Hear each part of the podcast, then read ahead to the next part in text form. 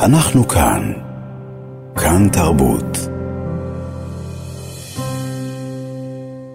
אנחנו פוצחים הבוקר בסדרה חדשה שתלווה אותנו לאורך השבוע כולו, בה נבדוק את השפעת המלחמה על עולם התרבות הישראלי, נצלול אל תוך עולמות הקולנוע העולמי והישראלי, גם אל עולמות המחול ואל עולמות התיאטרון.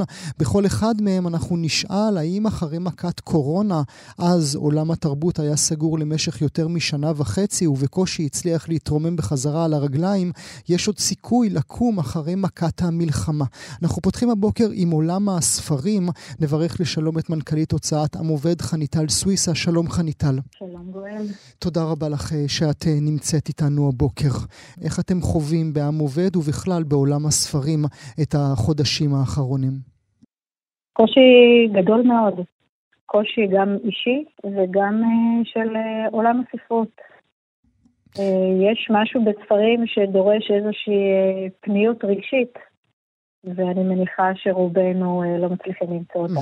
אני לא הצלחתי לפתוח באופן אישי אה, אה, ספר בשלושה חודשים האחרונים. אפשר להניח שרבות ורבים מרגישים, מרגישים את זה. את רואה את זה ממש במספרים שלכם? ירידה תלולה? בצורה משמעותית, כן. את יכולה כן. לתת לנו איזשהו מספר שייתן לנו אינדיקציה? עשרות אחוזים. של ירידה. של ירידה, וגם אה, סוג הספרים שמוכרים אה, מאוד משתנה. מה שמחזיק אותנו דווקא עולם הילדים. אתכם עולם הילדים, אנחנו יודעים בהוצאות אחרות שעולמות אחרים, כמו הרומנטי למיניהם, שמצליחים נכון. יותר בתקופה המאוד uh, קשה הזו. זאת אומרת... כן, כן, אני יכולה להבין. פשוט אנחנו, uh, האסקפיזם שאנחנו מצליחים לייצר הוא, הוא קצת שונה, וספרים mm-hmm. מהסוג שאנחנו uh, מוציאים לאור, uh, דורשים קצת יותר. דורשים קצת יותר. ואין לנו קצת mm. יותר. זה, זה בדיוק הזמן שהקהל הישראלי פחות uh, קורא. האם זה בעצם, uh, איך אומר, האם זה uh, מוריד את עולם הספרים לגמרי על הברכיים? זאת אומרת, אחרי שחשבתם שהצלחתם להתעורר אחרי קורונה, מין מכה שכזאת תסגור את הדלתות לגמרי? היא לא תסגור את הדלתות. ואני מניחה שרוב ההוצאות הן כאן כדי להישאר, בטח שאנחנו. אבל זה פשוט, אה, זה מכניס אותנו למין סחרור, ששוב, כמו שציינת, עוד לא, עוד לא התאוששנו מהקורונה. כי, כי זה קושי שמאוד קשה לחזור ממנו. Mm-hmm. ו, ועכשיו אנחנו עוד חווים את הקושי הזה. אנחנו מהמלחמה הזאת נצא ב, עם, עם קושי הרבה יותר גדול. Mm-hmm. גם ספרים שכבר היו מוכנים על המדף ליציאה לחנויות, לא הוצאתם אותם. לא. כמה כאלה היו, חניטל? אמ, אנחנו כבר מדברים על... אה, תראה, אנחנו זה הוצאת בוטיק, כן? אז כן, המספרים כן. אצלנו הם לא גדולים. אבל אלה ספרים שאנחנו עובדים עליהם הרבה, למעלה מ... בוא נגיד, אני לא רוצה להגיד עשרות, אבל למעלה מעשרה ספרים התעכבו. עכשיו יש לנו את החלוקה אה, לקראת חודש ינואר, אז גם היא, היא, היא במשורה. Mm-hmm. זאת אומרת... אבל אנחנו חושבים שכן לפחות אה, לאפשר למי שרוצה לקרוא אה, ולנסות איכשהו, אני לא יכולה להשתמש במילה שגרה, mm-hmm. כי, כי אי אפשר לחזור לשגרה. אף אחד מאיתנו, גם לא פה בהוצאת הספרים. כן. אבל אה, אולי לאפשר למי שמצליח בכל זאת לקרוא, אז לאפשר לו לקרוא ספרים חדשים שלנו. זאת אומרת, אנחנו, אנחנו כן יכולים לומר, חניטל, שיהיו דחיות על דחיות על דחיות. זאת אומרת, מה שאמור היה לצאת באוקטובר ולא יצא עד ינואר, יידחה כבר לאמצע 24. בדיוק, בדיוק. מה בכל זאת הצליח השנה בעם עובד? תראה, אם אני מתייחסת בעצם, אה, כמו שאנשים אוהבים לחלק את זה לפני ה-7 אה, באוקטובר ואחרי, אז שזה נראה משהו מעולם אחר, כן? הסתכלתי על הרשימה ועל הדברים שנראים לי שיצאו כל כך מזמן, אבל, אבל אם בכל זאת להסתכל על זה, אז היו ככה כמה, כמה ספרים אה, באמת מאוד טובים שתפסו, אה, אי אפשר להתעלם מהספר מגלי החולשות של אה, ישי שריד. חתן פרס ברנר. בפר... בדיוק, נכון, חתן פרס ברנר. אה, שאפשר להגדיר אותו כאחת ההצלחות הגדולות של הוצאת עם עובד השנה?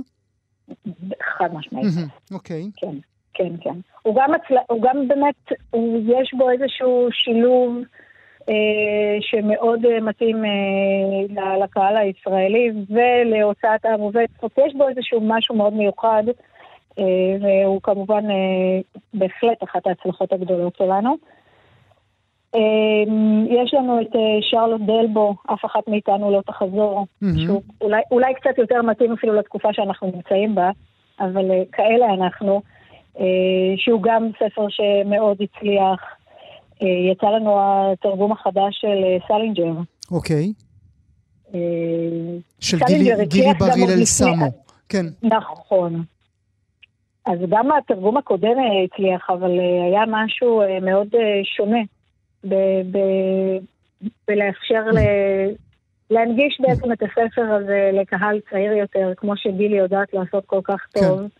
ואני שואל את הדברים האלה אודות הצלחות לאורך כל 2023, אה, שוב, כדי להסתובב סביב אותה נקודה. האם ראית גם בשני הספרים המצוינים שמנית עכשיו, האם גם בהם ראית עצירה בשישה באוקטובר? בוודאי. כל הספרים ראינו עצירה. אני יכולה להגיד לך שלמשל, יש לנו את, ה, את הסדרה שאנחנו רוצים איתה כבר המון, המון זמן, של אגתה קריסטי, mm-hmm. אז, אז בה העצירה היא פחות, אה, היא, היא יותר מתונה. Mm-hmm. כי, כי היא כן יודעת לספק איזשהו אה, סקפיזם, והקריאה היא קצת יותר קלילה. אז ספרים מהסוג הזה, הירידה היא, היא, יותר מתונה.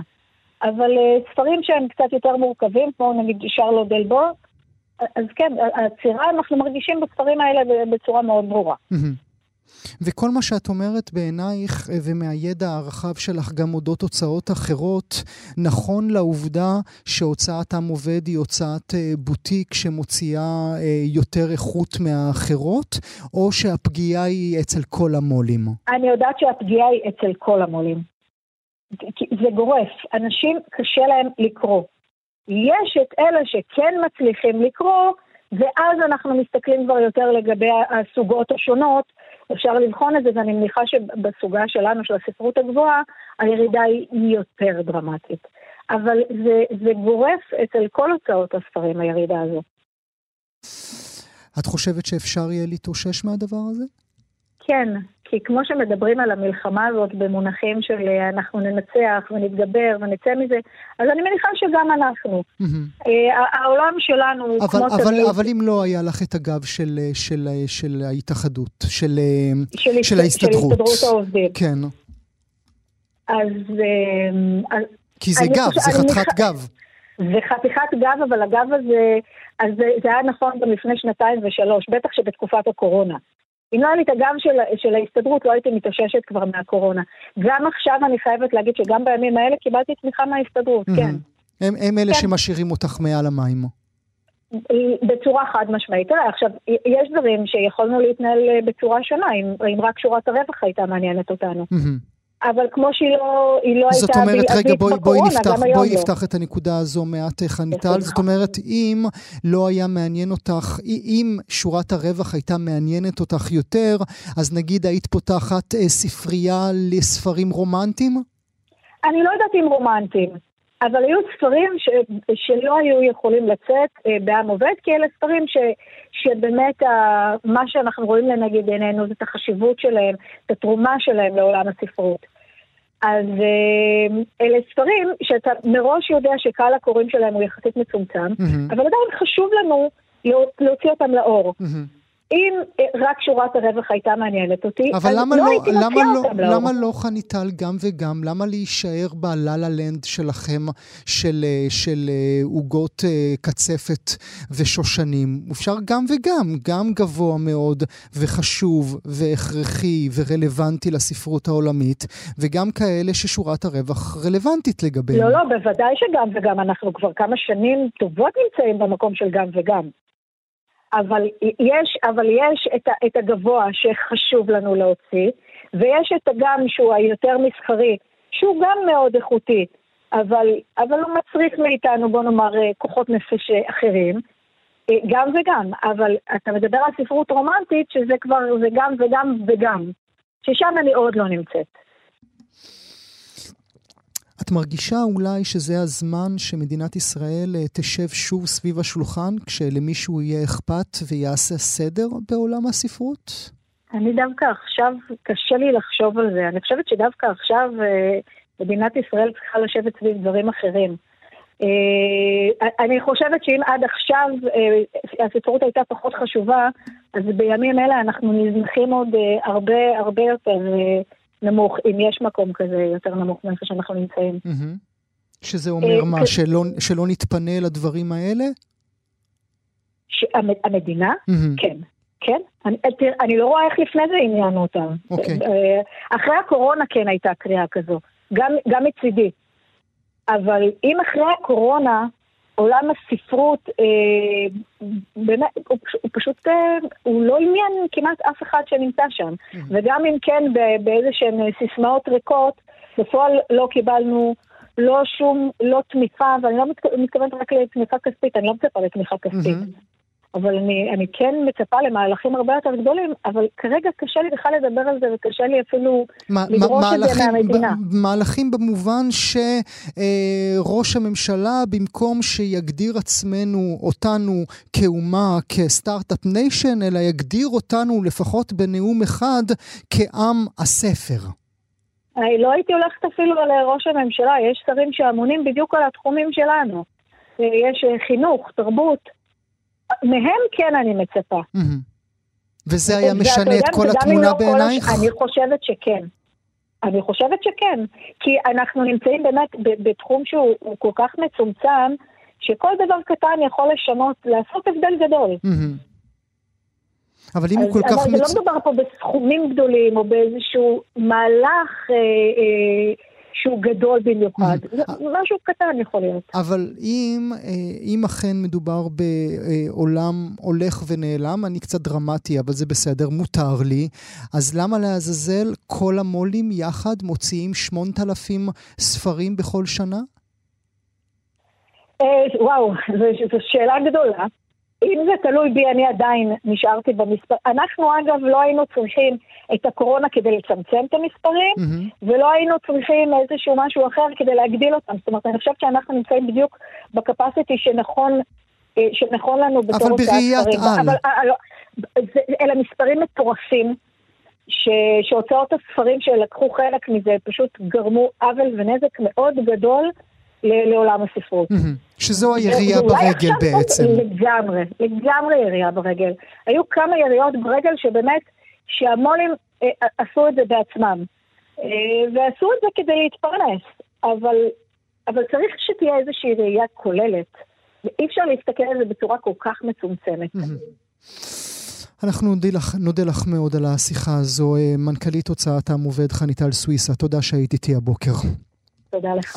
ואם uh, מאזינות ומאזינים שמענו כעת את נקודת המבט של המוציאים לאור ומצבם לאור המלחמה, בואו נשמע כעת את מצב חנויות הספרים.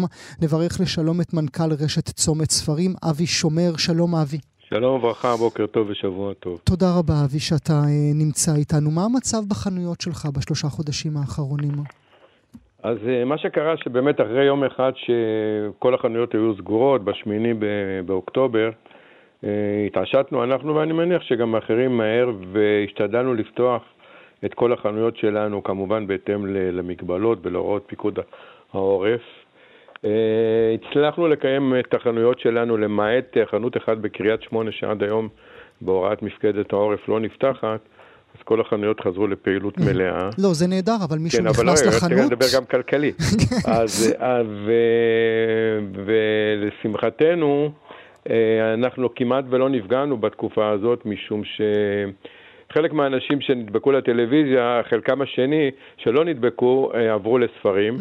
והייתה רכישה גדולה מאוד גם לבני נוער ולמפונים שקנו למפונים, ויש גם מוסדות שקנו לעובדים שלהם תווים ותווי קנייה, הם קנו כמובן לא רק ספרים, גם משחקים, כל מה שאנחנו מוכרים, אבל בעיקרון, כמובן שנפגענו בחודש אוקטובר, ירדנו בכמעט 35 אבל כשאני משווה את זה לענפים אחרים, אה, אז באמת המכה לא הייתה כל כך אה, גדולה, לשמחתנו, לא כמו בקורונה, ש, שחודשים אה, ארוכים היינו סגורים. אם אתה צריך להשוות את 2023, למרות השלושה חודשים האלה, ל-2022 נגיד, איזה תמונה אתה מקבל? אז אני, אני מניח שאנחנו נס, נסיים את השנה פחות או יותר באותו סדר גודל. זאת אומרת, באותו כן. סדר גודל למרות המלחמה. אם תהיה ירידה, זה תהיה ממש מזערית של 2, 3, 4 אחוז, אבל זה שולי באמת בהתחשב במצב, בהתחשב בזה שגם חלק מהחנויות היו סגורות. אז על מה מלינים המו"לים בעיניך? האמת, שקודם כל אני שמעתי רק את סוף הרעיון עם, עם חניטל. חניטל. אז לא כל כך שמעתי את הכל, אבל אני לא רואה שלהפך, חלק מהמו"לים גם ניצלו את המצב, כמו שהיה בקורונה. הוציאו עובדים לחל"ת, אה, עצרו את הוצאת ספרים חדשים. אה, והם רק נהנו מזה. אז אני לא מבין כל כך, אם לא שמעתי גם, אבל אם יש אחרים שמתלוננים, אז אה, אין להם סיבה להתלונן לדעתי. בוא נדבר ברשותך עם הידע הרב שלך כל כך הרבה שנים בתור מנכ"ל ובעלים רשת חנויות הספרים צומת ספרים. תגיד לי משהו על הכורת, על הקורא הישראלי.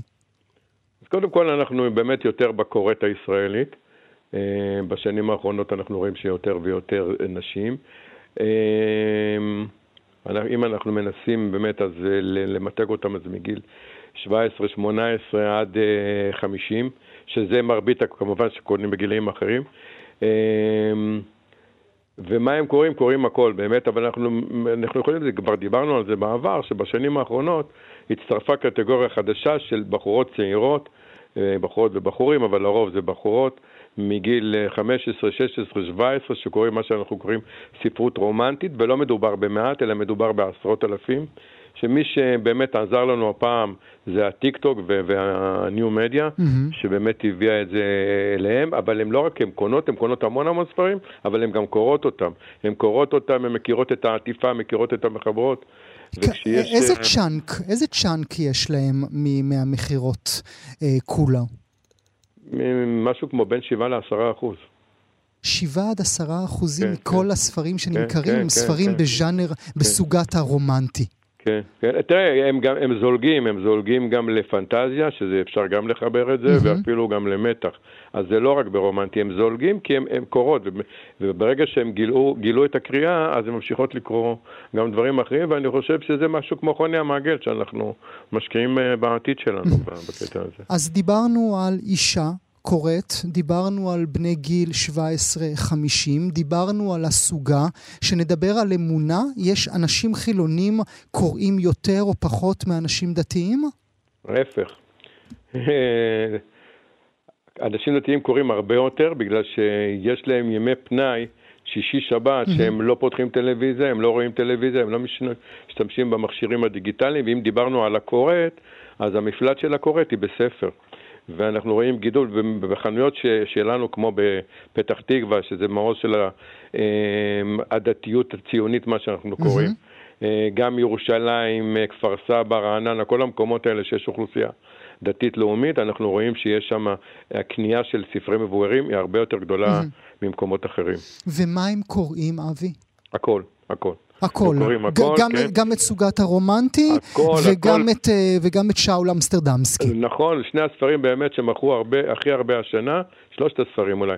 השניים הם בסוגה של עיון, בניהול, של שאול אמסטרדמסקי, והספר השני של דוקטור אייל דורון, אה, שגם מכר אה, כמה עשרות אלפי ספרים. יש ממי ללמוד, נכון? זה שם הספר. כן, שמונה סיפורים, ו, ואיתם נמצא בכפיפה אחת אשכול נבו, ואחר כך אנחנו קופצים כמובן ספרי, ספרות נוער וילדים, ויש שם שמובילה mm-hmm. בגאון ובבטחה זה מאירה גולדנברג ברנע, שהיום... קרמל, האימא של קרמל, כן. כן. שהיא ממש אה, היום תופעה בישראל, אני לא זוכר כזה מאז התקופה שהייתה גלילה רון פדר בשיאה, mm-hmm. ודבורה עומר, אה, שזה ממש מדהים, שזה גם מעודד, שיש המון המון צעירים ונוער, ובאים גם לא, לאירועים שהיא עושה, אנחנו רואים שבאים ממש אלפים, אלפים, זה. לא, לא מוגזם. אם אני מסתכל באמת על רבי המכר שלכם במשך, בשנת 2023, ואכן הענקתם להם בשבוע שעבר אה, בטקס נחמד גם אה, פרסים על, ה, על המכירות הרבות שלהם, אה, אשכול נבו עם לב רעב, זה לא מפתיע אותך, נכון אבי? אשכול הוא, הוא סופר מאוד אהוב אצל הכורת והקורא הישראלי. אבל זה מפתיע אותי בסוג בסוגה שלה, כי... כי... כי הפעם זה סיפורים, ותמיד אה, כן. נהגנו לומר שסיפורים לא מוכרים, והיחיד mm-hmm. שיוצא מהכלל זה אדגר קרת, mm-hmm. אז מסתבר עכשיו שבאמת שדווקא הקוראים רוצים אה, סיפורים יותר קצרים, אין להם סבלנות לקרוא אפילוגים של 300 ו-700 עמודים, mm-hmm. והם רוצים באמת לעבור מסיפור לסיפור, אז, אז מפתיע בזה שספר שהוא סיפורי, שהוא הצליח כל כך, הצליח לא פחות מהרומנים. ואם אנחנו מדברים אודות זה, צריך uh, להגיד, שוב, אתם יודעות ויודעים, מאזינות ומאזינים, זה איננו סוד, הוא חבר שלנו, הוא עובד לידינו, שאול אמסטרדמסקי. הספר שלו, כסף טוב, לא רק uh, uh, מקום הראשון בקטגוריית ניהול ועסקים, אלא הוא הספר הנמכר ביותר בשנת 2023. של עם הכל, אמסטרדמסקי מכר יותר מכולם. של עם הכל, וזה גם מפתיע, כי תמיד אנחנו רואים שלספר יש חיים משלו. זאת אומרת, זה לא היו סימנים מקדימים. Mm-hmm. לא, זה לא רומן שנכתב, זה לא מישהו שכבר יש לו בעברו ספרים מוצלחים, אז זה רק מעיד באמת, אה, אי אפשר לרמות את כולם כל הזמן. אז כנראה שהספר הוא טוב ועובר מפה לאוזן, mm-hmm. וזאת הצלחה שלו, באמת כל הכבוד. באמת, זה מנוהוור. הספר פרץ מנוהוור, ועד היום הוא ממשיך למכור באמת בקצב מסחרר, אז כל הכבוד, אה, באמת. אז אם אני חוזר באמת... לכן יש היכרות, לי אין היכרות, אז אני לא חוטא בשום... כן, הוא אחלה בן כן, אדם. אה, כן. בוא נחזור ברשותך על, אה, על אותם, אה, דיברנו אודות הסוגה הרומנטית, ודיברנו אודות הקוראים מהעולם האמוני. הם שינו את החנויות שלך? הם, הם הזיזו הצידה סוגות אחרות שהיו מובילות בשנים קודמות? בוודאי, אנחנו, כל עידן האינטרנט שינה את ה... שינה קטגוריות, ואם אנחנו מדברים על קטגוריות, בעבר הקטגוריה הכי מוצלחת שלנו הייתה קטגוריית הבישול. והיום היא נמצאת בתחתית הרשימה, משום שמי שמחפש מתכון מוצא אותו באינטרנט. אותו דבר ספרי נסיעות, ספרי רפואה, מפות, כל הדברים שאפשר למצוא אותם אה, באינטרנט. נעלמו מהמדפים, וכמובן מה שתופס את מקום זה דברים אחרים. מפתיע מאוד הנושא של העיון, אה, גם אמסטרדמסקי וגם אייל דורון מובילים איזה ז'אנר שהוא עולמי, שאנשים מחפשים דברים יותר עמוקים, דברים שניתן ללמוד מהם, ו- וזה מוביל בהרבה קטגוריות, בהרבה מקומות. אני אולי אשאל אותך את מה ששאלתי גם את חניטל סוויסה מעם עובד. 8,000 ספרים, זה לא הרבה יותר מדי בכל שנה? זו שאלה טובה, גם היא אמרה שזו שאלה טובה, אבל תראה, קנאת סופרים תרבה חוכמה. ככל שגדל המבחר, אז יש יותר אפשרות לבחור. ומי אנחנו גם שנעשה צנזורה, זאת אומרת, מי שבאמת השקיע שנה, שנתיים, שלוש או יותר מחייו בכתיבת ספר, אז אנחנו מנסים אה, באמת אה, לעזור לו, ולפעמים זה מפתיע גם, ספר שאתה לא חושב ש, שיש לו, ש, לו, mm-hmm. שתהיה לו, סליחה, הצלחה, הוא מצליח מאוד וההפך. אז המבחר... אה, כל המוסיף מוסיפים לו, אומרים, יש אומרים כל המוסיף גורע, יש אומרים כל המוסיף מוסיפים לו, אז אה, בסדר. וזו הגישה שאתם uh, נוקטים. אולי uh, לסיום תגיד לי, אבי, דיברנו, או לפחות תכננו לדבר אודות המלחמה, האם היא פגעה או לא פגעה בעולם הספרות הישראלי, אנחנו לומדים ממך שהוא לא פגע, אבל בכל זאת, מה בעיניך העתיד של עולם הספרות כאן בישראל? אנחנו כבר שנים מנסים להספיד, חלילה, ויש כן, כאלה כן, שמנסים כן. להספיד את עולם הספרים, ואנחנו, לא, ואני מניח שבשנת 2022 ו-2023, זאת אומרת, לא קשור למלחמה, הייתה עלייה במכירת הספרים בישראל באופן אבסולוטי. אנחנו רואים את זה גם בישראל, אנחנו רואים את זה גם בעולם, אנחנו רואים את זה מנתונים שאנחנו מקבלים מהעולם, אז uh, באמת uh, השמועות על מותו היו מוקדמות מדי. וכך, זה, וכך זה גם בעתיד, אבי, יהיה? כן, כן, אני בהחלט אופטימי. Uh, יש משהו בחיבור של הנייר ש, ש, ושל הספר שגורם לאנשים לרצות לקרוא עוד ועוד. אז בוא נגיד עוד מילה ברשותך על הנייר והספר. כל העולם הדיגיטלי, uh, כל הספרים הקוליים, אבל גם, אבל גם ב, ב, ב, במחשב שלי, uh, uh, הם מתחילים, הם תופסים איזה צ'אנק מהמכירות, או שזה עדיין כל, שולי שבשולי? הם תופסים בעולם. תראה, ב-2016 אקונומיסט היה לו מחקר שב-2025 75% מהספרים יהיו דיגיטליים. Mm-hmm. זה לא קרה, זה הגיע ל-25%, ירד ל-15% וזה תופס בעולם את החלק. ואצלנו... אבל אני אומר, זה לא משנה, מי שקורא בכל דרך שיקרא, כן, לא משנה איך. טוב. אבל אצלנו איזה, איזה נפח זה תופס? אני מניח שאצלנו זה משהו בסביבות 5%, אבל בלבד. זה הולך וגדל. זה הולך וגדל בשנים האחרונות. נברך אותך, מנכ"ל רשת צומת ספרים, אבי שומר. תודה, תודה רבה שהיית איתנו. תודה ושיהיה לנו בשורות טובות. אמן, תודה אבי. יום טוב. אנחנו כאן. כאן תרבות. אנחנו מפנים את מבטנו אל עולם הקולנוע, נבחן עד כמה, אם בכלל, פגעה המלחמה בהכנסות בתי הקולנוע. נברך לשלום את מנכ"ל בתי קולנוע לב, גיא שני, תודה שאתה איתנו. תודה, בוקר טוב. בוקר טוב אה, גם לך, גיא. אז אנא, איך, אמור לנו, איך השלושה חודשים האחרונים עוברים עליכם? אה, קשה מאוד, האמת. אה, בתחילת המלחמה היינו סגורים.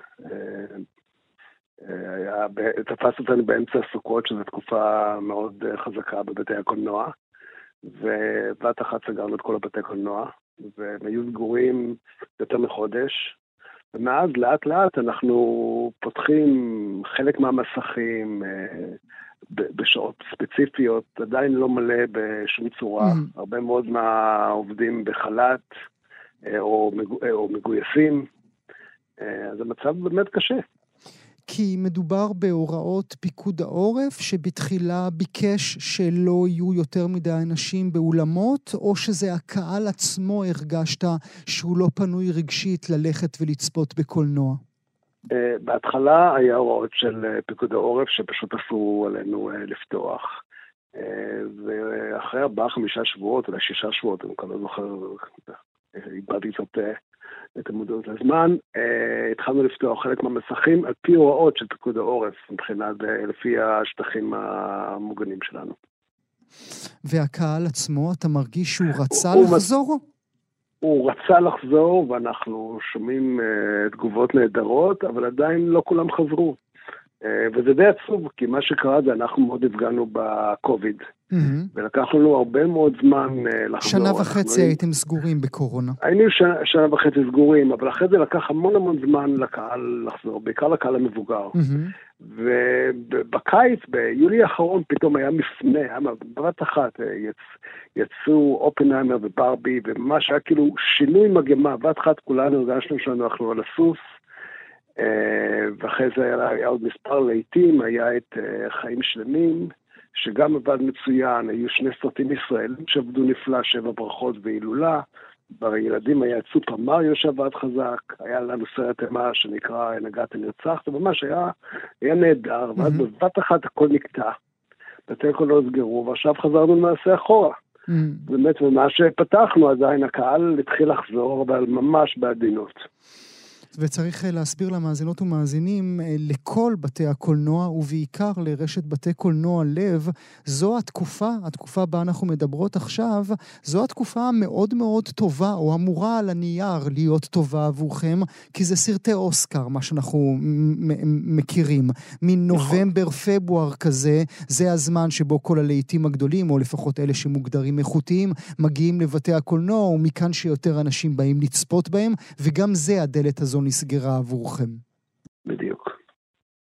אה, אנחנו מתחילים לשחרר את הסרטים האלה, אבל קודם כל הרבה סרטים אה, נדחו מתי שהבתי קולנוע היו סגורים, וגם אחרי זה שהם נפתחו, בגלל שהיה קפצתי כל כך נמוך, אז הרבה אנשים, הרבה סרטים לא, לא יצאו. ורק עכשיו, כאילו, בשבועיים האחרונים, עם החנוכה, התחילו אנחנו ומפיצים אחרים לשחרר את הסרטים המשמעותיים שלהם. היו לך סרטים שבחרת בגלל תקופת המלחמה לא להוציא אותם החוצה? היו לי מספר, היה לי שני סרטים באיזה פסטיבל מקומי שבחרתי, היה פסטיבל הערבה שביטלנו שני סרטים שהוצאנו מהתוכניה בגלל המלחמה, אני לא אנקוב ברשותך okay. אוקיי. בשמות שלהם, כי לא לפגוע בהם בהמשך. כי, כי התכנים שלהם אה, היו, קש, היו לכאורה קשים מדי עבור הצופה כן. הישראלי? אוקיי. Okay. כן. Mm-hmm. היה עוד סרט שהיה צריך לצ... שהיינו צריכים להוציא, וגם אה, הוצאנו אותו מהלוח אה, יציאות שלנו גם. אה, בגלל התוכן שלו, וכן, אנחנו דוחים חלק אה, סרטים מסוימים אה, בגלל התוכן. צריך אה, להוסיף עוד קומה, אם, אם תזרום איתי ברשותך, לפני שנדבר על העולם ועל הדרך בה העולם מתייחס אליכם אה, אה, כאן בישראל, אבל קומה נוספת זה עולם התקשורת. כי גם אנחנו, בשלושה חודשים האחרונים, אמנם אנחנו מקיימים תוכנית תרבות יומית, אבל אנחנו לא מדברים את הדברים שהיינו מדברים בהם בעיתות שלום. אה, אנחנו לא נקיים איזשהו אייטם גדול, רחב, חייכני ונחמד אודות סרט שעלה עכשיו לאקרנים, וכך גם כל החברות והחברים שלנו משאר כלי התקשורת, וזה פוגע בכם. מאוד, זה נכון. כשאנחנו מוציאים סרט, אז כמובן אנחנו, יש לנו קמפיין גדול של שיווק ופרסום, ואנחנו מזמינים רעיונות ועושים לונץ' לסרטים. וכרגע בגלל שכל גופי המדיה, רוב ההתעסקות היא סביב המלחמה, שזה די נורמלי, אבל הרבה יותר מסובך כרגע לקיים ולפרסם רעיונות גדולים לסרטים, או כל דבר שקשור ליחסי ציבור סביב יציאה של סרטים. כי אף אחד לא רוצה לגעת בזה, נכון, גיא? אני לא יודע אם לא רוצים, כמו שכולם מרוכזים במלחמה, או דברים שקשורים ללחימה ולחטופים באופן טבעי. באופן טבעי, באופן טבעי, כן, זו גם שאלה. גם אני סקרן באופן טבעי, אני מסתכל על חדשות בכמות שככה לא הייתי, קודם לא הייתי מסתכל. כן, כן, זה אך טבעי בתקופה הקשה הזאת שכולנו חיים בה. האם הפגיעה נוגעת בכם בלבד, בבתי קולנוע לב, בגלל שאתם עוסקים יותר בסרטי איכות, או שהפגיעה הזו עליה אתה מדבר נכונה לכל בתי הקולנוע בישראל? הפגיעה היא לכל בתי הקולנוע, וכבר ראינו לפי מה שדיברתי מההתאחדות, באוקטובר הייתה ירידה של כ-65% בערך במספר הצופים הארצי, mm. ובנובמבר, אגב, באוקטובר תזכור ששבעה ימים ראשונים בבתי כן, קולנוע עבדו, כן, זה, כן, זה, כן. זה יחסית, זה לא כזה גרוע, ואחרי זה ובנובמבר ירידה של כ-70 ו-70 ומשהו אחוז. גם. ארצית, לא, לא בלב, ארצית. ארצית. ארצי, וב, ארצי. ואת דצמבר איך תסיים? אני מניח שלא רק אני וכולם, אנחנו יהיה יותר טוב. Mm. עדיין קשה, אבל יהיה יותר טוב, כי הרבה בתי מסכים נפתחו, יותר סרטים יצאו. עכשיו יש הרבה יציאות גדולות, היה. עכשיו את וונקה שהוא עובד חזק, יחסית. ו... יש הטרולים שעכשיו יצא שעובד חזק יחסית. ואת סיומה של שנת 2023 לאור החודשים האחרונים? זה, זה מאוד גרוע יהיה. יהיה גרוע. זה יהיה גרוע מאוד, כן. גרוע ברמה ש... שאתה על הברכיים? ברמה שלא תתרומם משם? אה, אנחנו נתרומם, אה, ואני מניח שאחרים גם, אנחנו, אני חושב שהרבה מהגופים, זה גם הוכיח אותו בקוביד, שלהוציא חברה או שתיים שיש להם בעיות, אבל כלליות, mm. כמו סינוורד, כן, הם פשטו את הרגל, כן, זה לא סתם. הם פשטו את הרגל, הם פשטו את הרגל בעקבות זה. אה, אבל אני מאמין שהפעם נשרוד כולם. Mm-hmm. אני רוצה, אני, אנחנו אישית כן, ואני מאמין אה, שאחרים גם, אני מקווה. Mm-hmm. בוא נגיד, אה, בוא נגיד מילה ברשותך, גיא, על אה, יחס העולם. אתה בקשר עם העולם כל הזמן, הרי אתה מפיץ סרטים של העולם. איך הם מסתכלים עליך? הם שולחים לך, Hello, גיא, how are you? או, ש, או שאין בכלל יחס למה שקורה כאן במלחמה? אני חייב להגיד שה... מהרגע שהתחילה הלחימה אני קיבלתי מאות טקסטים ואימיילים מרחבי העולם ששאלו לשלומי ושלום משפחתי והעובדים. אה, גם אנשים שלא היה לי קשר איתם המון זמן, ממש. זה היה סוג של אפילו חידוש קשרים עם הרבה אנשים בזכות זה. אה, היה המון המון התעניינות, ואני הרגשתי לפחות מהצד שלי אה, הרבה מאוד אמפתיה לפחות בצד של, שלי, של ה... ולא היו לך, לא היו אצלך חברות בינלאומיות, או אולי אה, יוצרים בודדים שאמרו, בעת הזו אנחנו לא רוצים שסרט שלנו יופץ ויוקרן בישראל? לי לא היה את זה. אולי לאחרים, לי לא היה כזה mm, דבר. לא, זה סימן טוב. לא. כן, לא, לא, לא נתקלתי. אמ, איך אה, בעיניך, אולי מילה לסיום, איך בעיניך כן עולם הקולנוע יכול לקום מזה? אה, אני חושב שקודם כל אם אה, יהיה לנו יותר תמיכה מהמדינה, זה יעזור להשתקם בתקופה הזאת, ואני חושב שגם יש איזה תכנון לעשות, אה, ההתאחדות של בתי הקולנוע מתכננת לעשות כמה קמפיינים גדולים לפרסום שאנשים יחזירו אותם לקולנוע. אבל זה הכל רק ברגע שתיגמר הלחימה. אני חושב כל עוד יש, יש מלחמה, אף אחד לא יצא באף קמפיין משמעותי. זה לא, זה לא, אף אחד לא מרגיש כך שאפשר. בוודאי. נודה לך על השיחה הזו, גיא שני, מנכ"ל בתי קולנוע לב. תודה רבה שהיית איתי הבוקר. תודה רבה. ועכשיו, ביי. מאזינות ומאזינים, אחרי השיחה עם גיא שני אודות מצב בתי הקולנוע, נפנה מבטנו אל המפיקים הישראלים, נבחן עד כמה הם אה, הושפעו, עד כמה הפקות הקולנוע הישראליות הושפעו גם מול גופי השידור כאן בארץ וגם מול גופי השידור בעולם. הרי אתם יודעות ויודעים שהקולנוע הישראלי, הצירות הטלוויזיוניות הישראליות, בכלל כל האודיו-ויזואליה, עושים עסקים רבים עם רחבי העולם. נברך לשלום את הדר שפרן, יושב ראש איגוד המפיקים לקולנוע וטלוויזיה. צריך uh, לומר, גם במאי, סרט הביקורים שלו, לרוץ על החול, מוקרן בימים אלה בבתי הקולנוע ואף זוכה להצלחה. הדר, שלום. בוקר טוב גואל, מה שלומך? עד כמה זה מפתיע אותך אה, דווקא עם הכובע של הבמאי שהסרט שלך, וברכות עליו, מצליח בעת הזאת? אה, זה מפתיע ולא מפתיע, כי אנחנו אה, החלטנו כמובן לדחות, הסרט היה אמור לצאת ב-26 לאוקטובר, וכמובן שהחלטנו לדחות אותו בגלל המלחמה. ואז אה, משה אדרי בא אליי בחנוכה, קצת לפני חנוכה, ואמר לי, תשמע, בוא נוציא את הסרט לחנוכה, צריך, אה, צריך להתקדם. אני כמובן, בתור התחלה, התהפכה לי הבטן, ואמרתי, מה פתאום, מי, מי עכשיו ירצה לראות סרטים בתקופה הזו? הייתי כמו כולם כמובן. Mm-hmm. ו... ואז הוא שכנע אותי, ויש לו חושים אה, מחודדים, וחשבתי על זה, ופתאום אמרתי, דווקא זה נותן איזושהי נקודת אור לאנשים, אולי קצת בריחה מה, מכל היומיומיות mm-hmm. שלנו והחדשות שלנו, ובאמת אנשים באים ופוקדים את בתי הקולנוע באופן יחסי, כמובן שזה לא כן, הדברים כן. הרגילים. אבל, אבל מצד אה, שני, צריך להגיד, הדר, אה, והמאזינות והמאזינים שלנו יודעים את זה, אולי דווקא מיעוט הסרטים, ובוודאי מיעוט הסרטים הישראלים, הם אלה שפתחו את הדלת עבורך לזרוח כפי שאתה זורח. אני לא חושב שזה רק העניין, אני חושב שהסרט עצמו הוא פשוט סרט אופטימי ושעושה קצת טוב לאנשים, והוא לא מדבר בכלל על הנושא, וזה באמת אה, אסקפיזם אה, מוחלט, ואז אנשים באים והם גם צוחקים, והם גם מתרגשים, אז, אז הם מדברים על זה, והפה לאוזן עובד, ואנשים אה, מספרים, ואני רואה את זה רץ ברשתות. ו... זה מאוד מצליח, אז uh, אני, אני, אני מבחינתי זה באמת הפך להיות, הסרט שינה קצת את ה... כי הוא קומדיה חברתית כזו, mm-hmm. הוא קצת שינה את הייעוד שלו בגלל המלחמה והפך להיות בעצם uh, נקודת uh, אסקפיזם לאנשים שרוצים רק רגע, שעתיים לשכוח כן. מזה.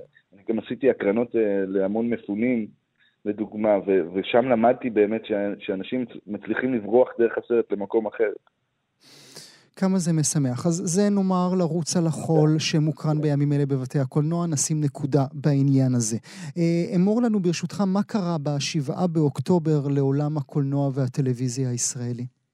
כן, טוב, קודם כל כמובן שהכל נעצר וכל ההפקות נעצרו לחלוטין, לא, לא, לא צולם שום דבר, הכל הוקפא, הכל אה, זה, כמובן שבתי הקולנוע נסגרו ו, וגם, וגם ערוצי הטלוויזיה נסגרו בעצם.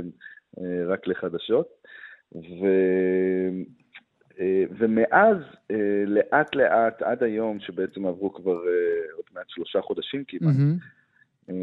לאט לאט התחילו לחזור, הפקות התחילו להצטלם מחדש, בתי הקולנוע נפתחו, mm-hmm. הכל ככה קורה, אבל באמת באמת מאוד לאט, והתעשייה שלנו כרגע עובדת במחזור מאוד נמוך. אבל אנחנו כן מדברים על דברים שבוטלו לחלוטין, בעיקר עסקים עם חו"ל, נכון, אדר?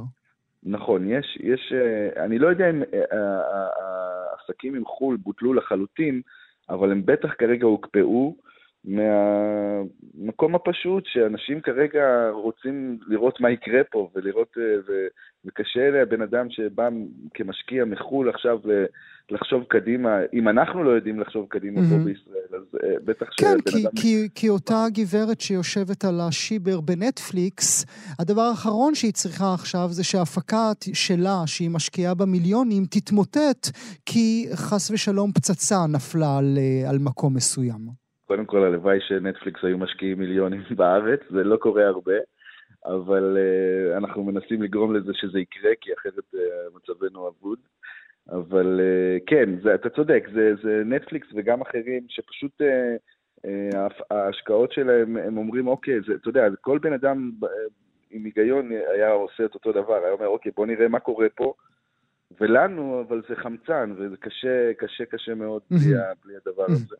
אבל זה, אם דיברנו על העולם והקשרים שלנו אל מול העולם וההפקות שמצטלמות עבור העולם, אבל צריך גם לדבר על ההפקות המצטלמות עבור ערוצי, ערוצי הטלוויזיה הישראלים, שגם הם בעצם פינו את כל המסקים שלהם רק עבור שידורי חדשות. נכון, זה, זה, זה, זה, זה שני דברים עיקריים, גם...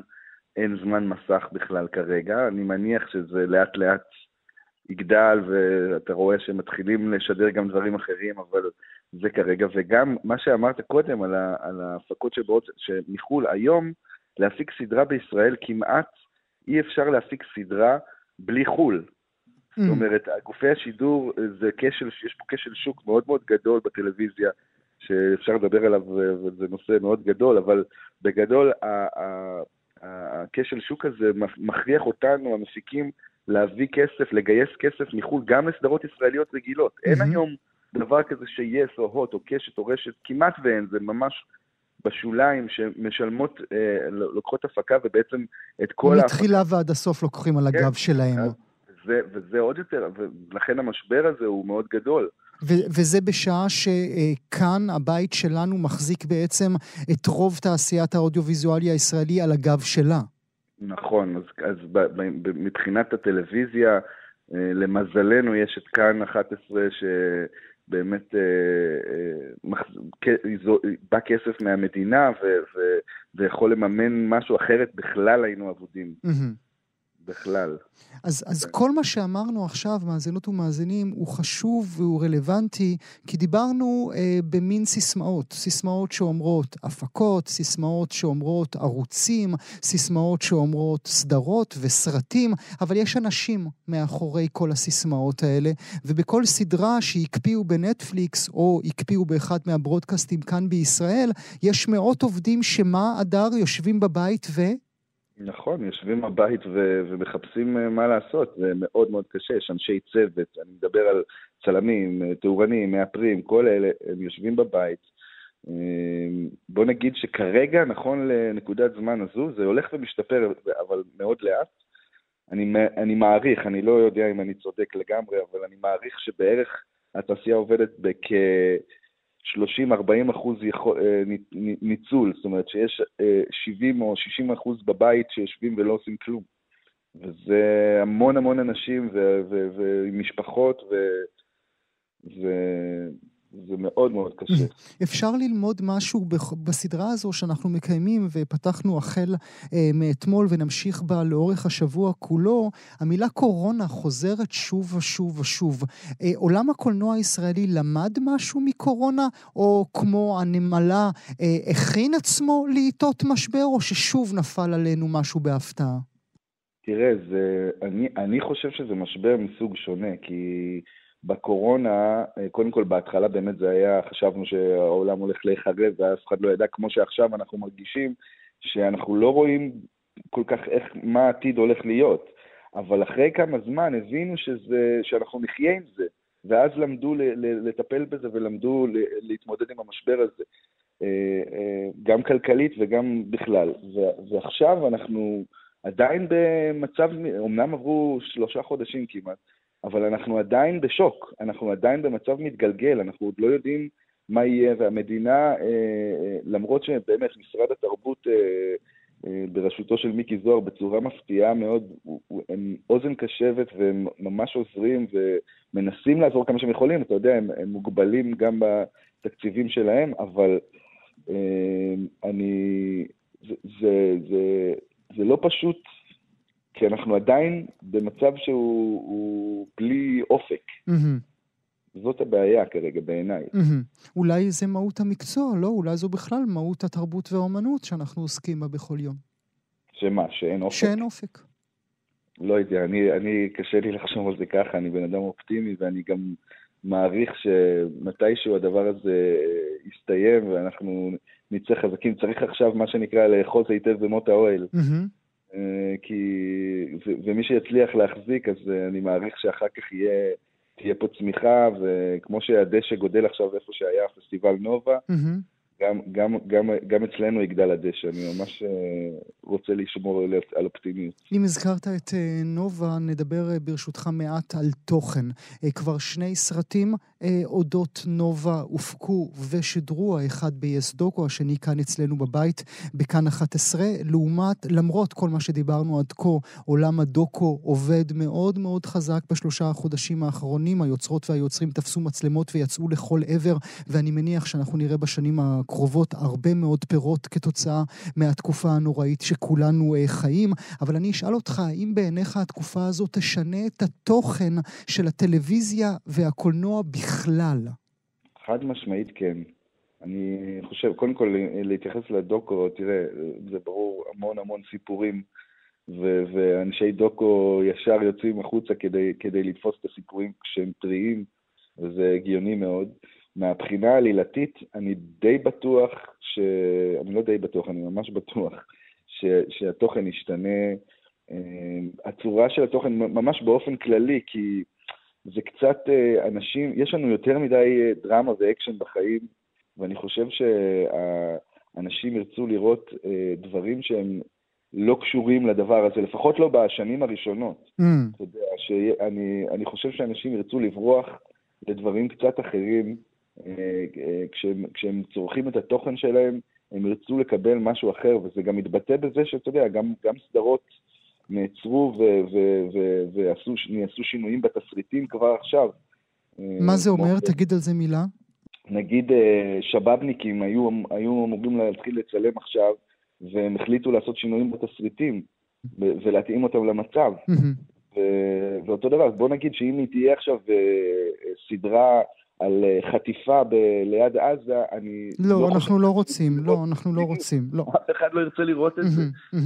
למרות שאנחנו כן כבר יודעות ויודעים בחודשיים האחרונים, לפחות על שתי הפקות שמתחילות להתרומם, האחת של אלינור סלע, שמתכננת סרט עלילתי אודות הטנקיסטיות בשבעה באוקטובר, וטליה לביא, שמתכננת סרט אודות התצפיתניות של השבעה באוקטובר.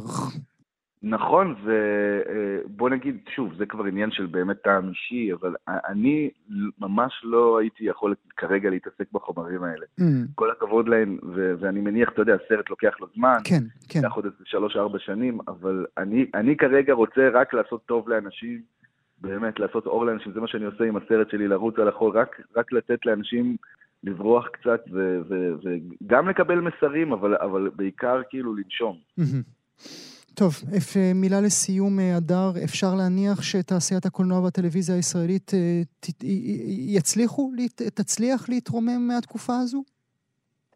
אני חושב שכן, אני חושב שלא רק שאני חושב, אני מנסה לעשות כל מה שאני יכול בשביל לעזור לזה דרך איגוד המפיקים, mm-hmm.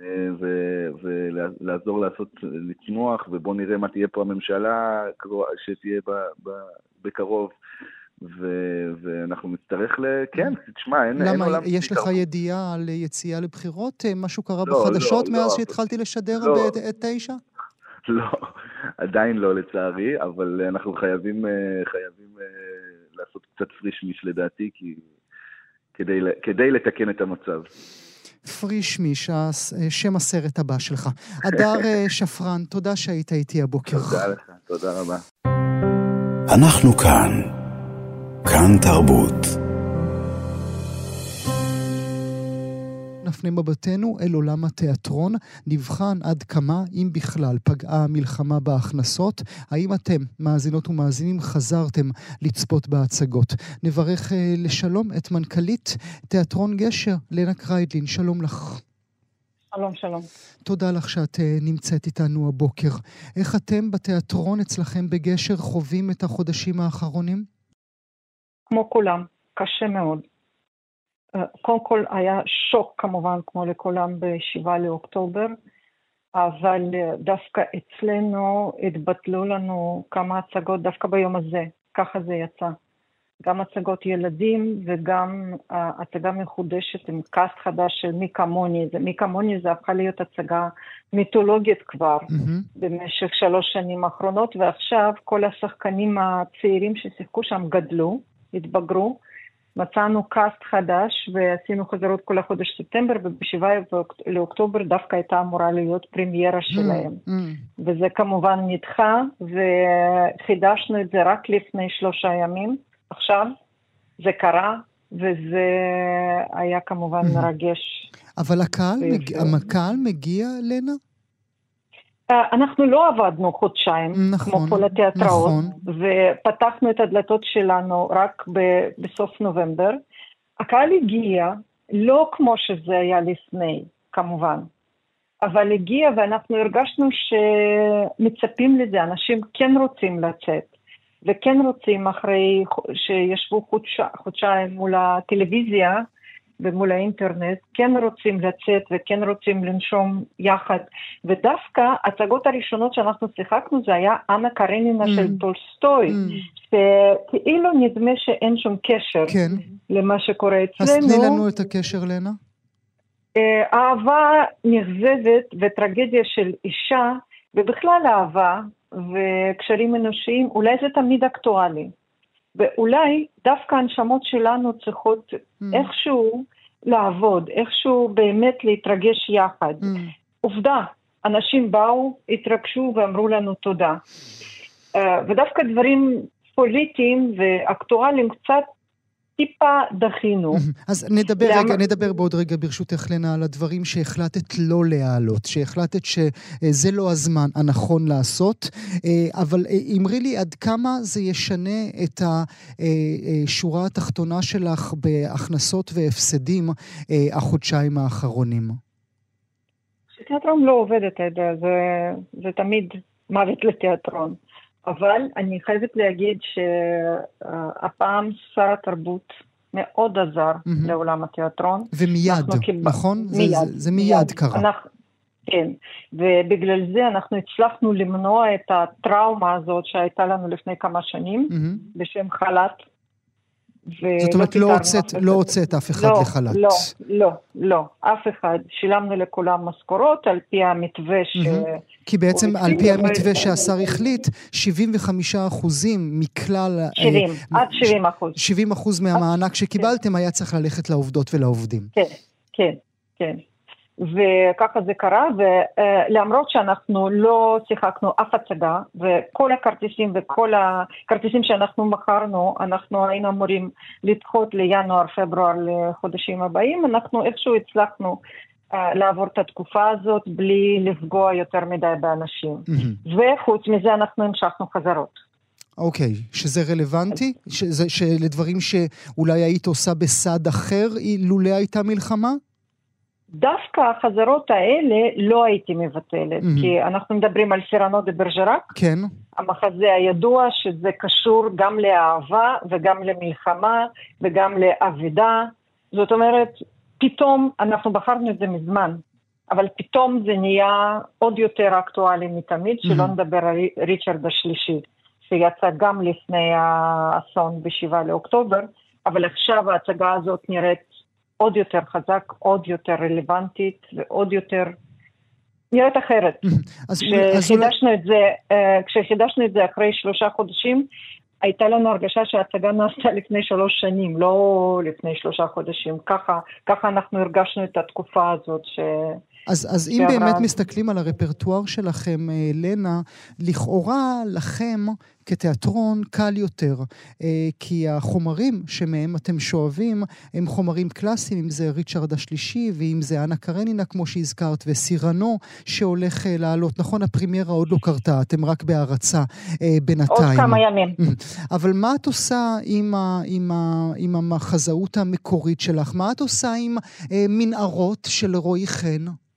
או במנהרה, הצגה שרצה כבר כמה שנים טובות והצלחה מסחררת ולא מזמן חזרה מחו"ל, מטור, אנחנו שמנו את זה uh, במחסן ליד הקיר האחורי האחורי.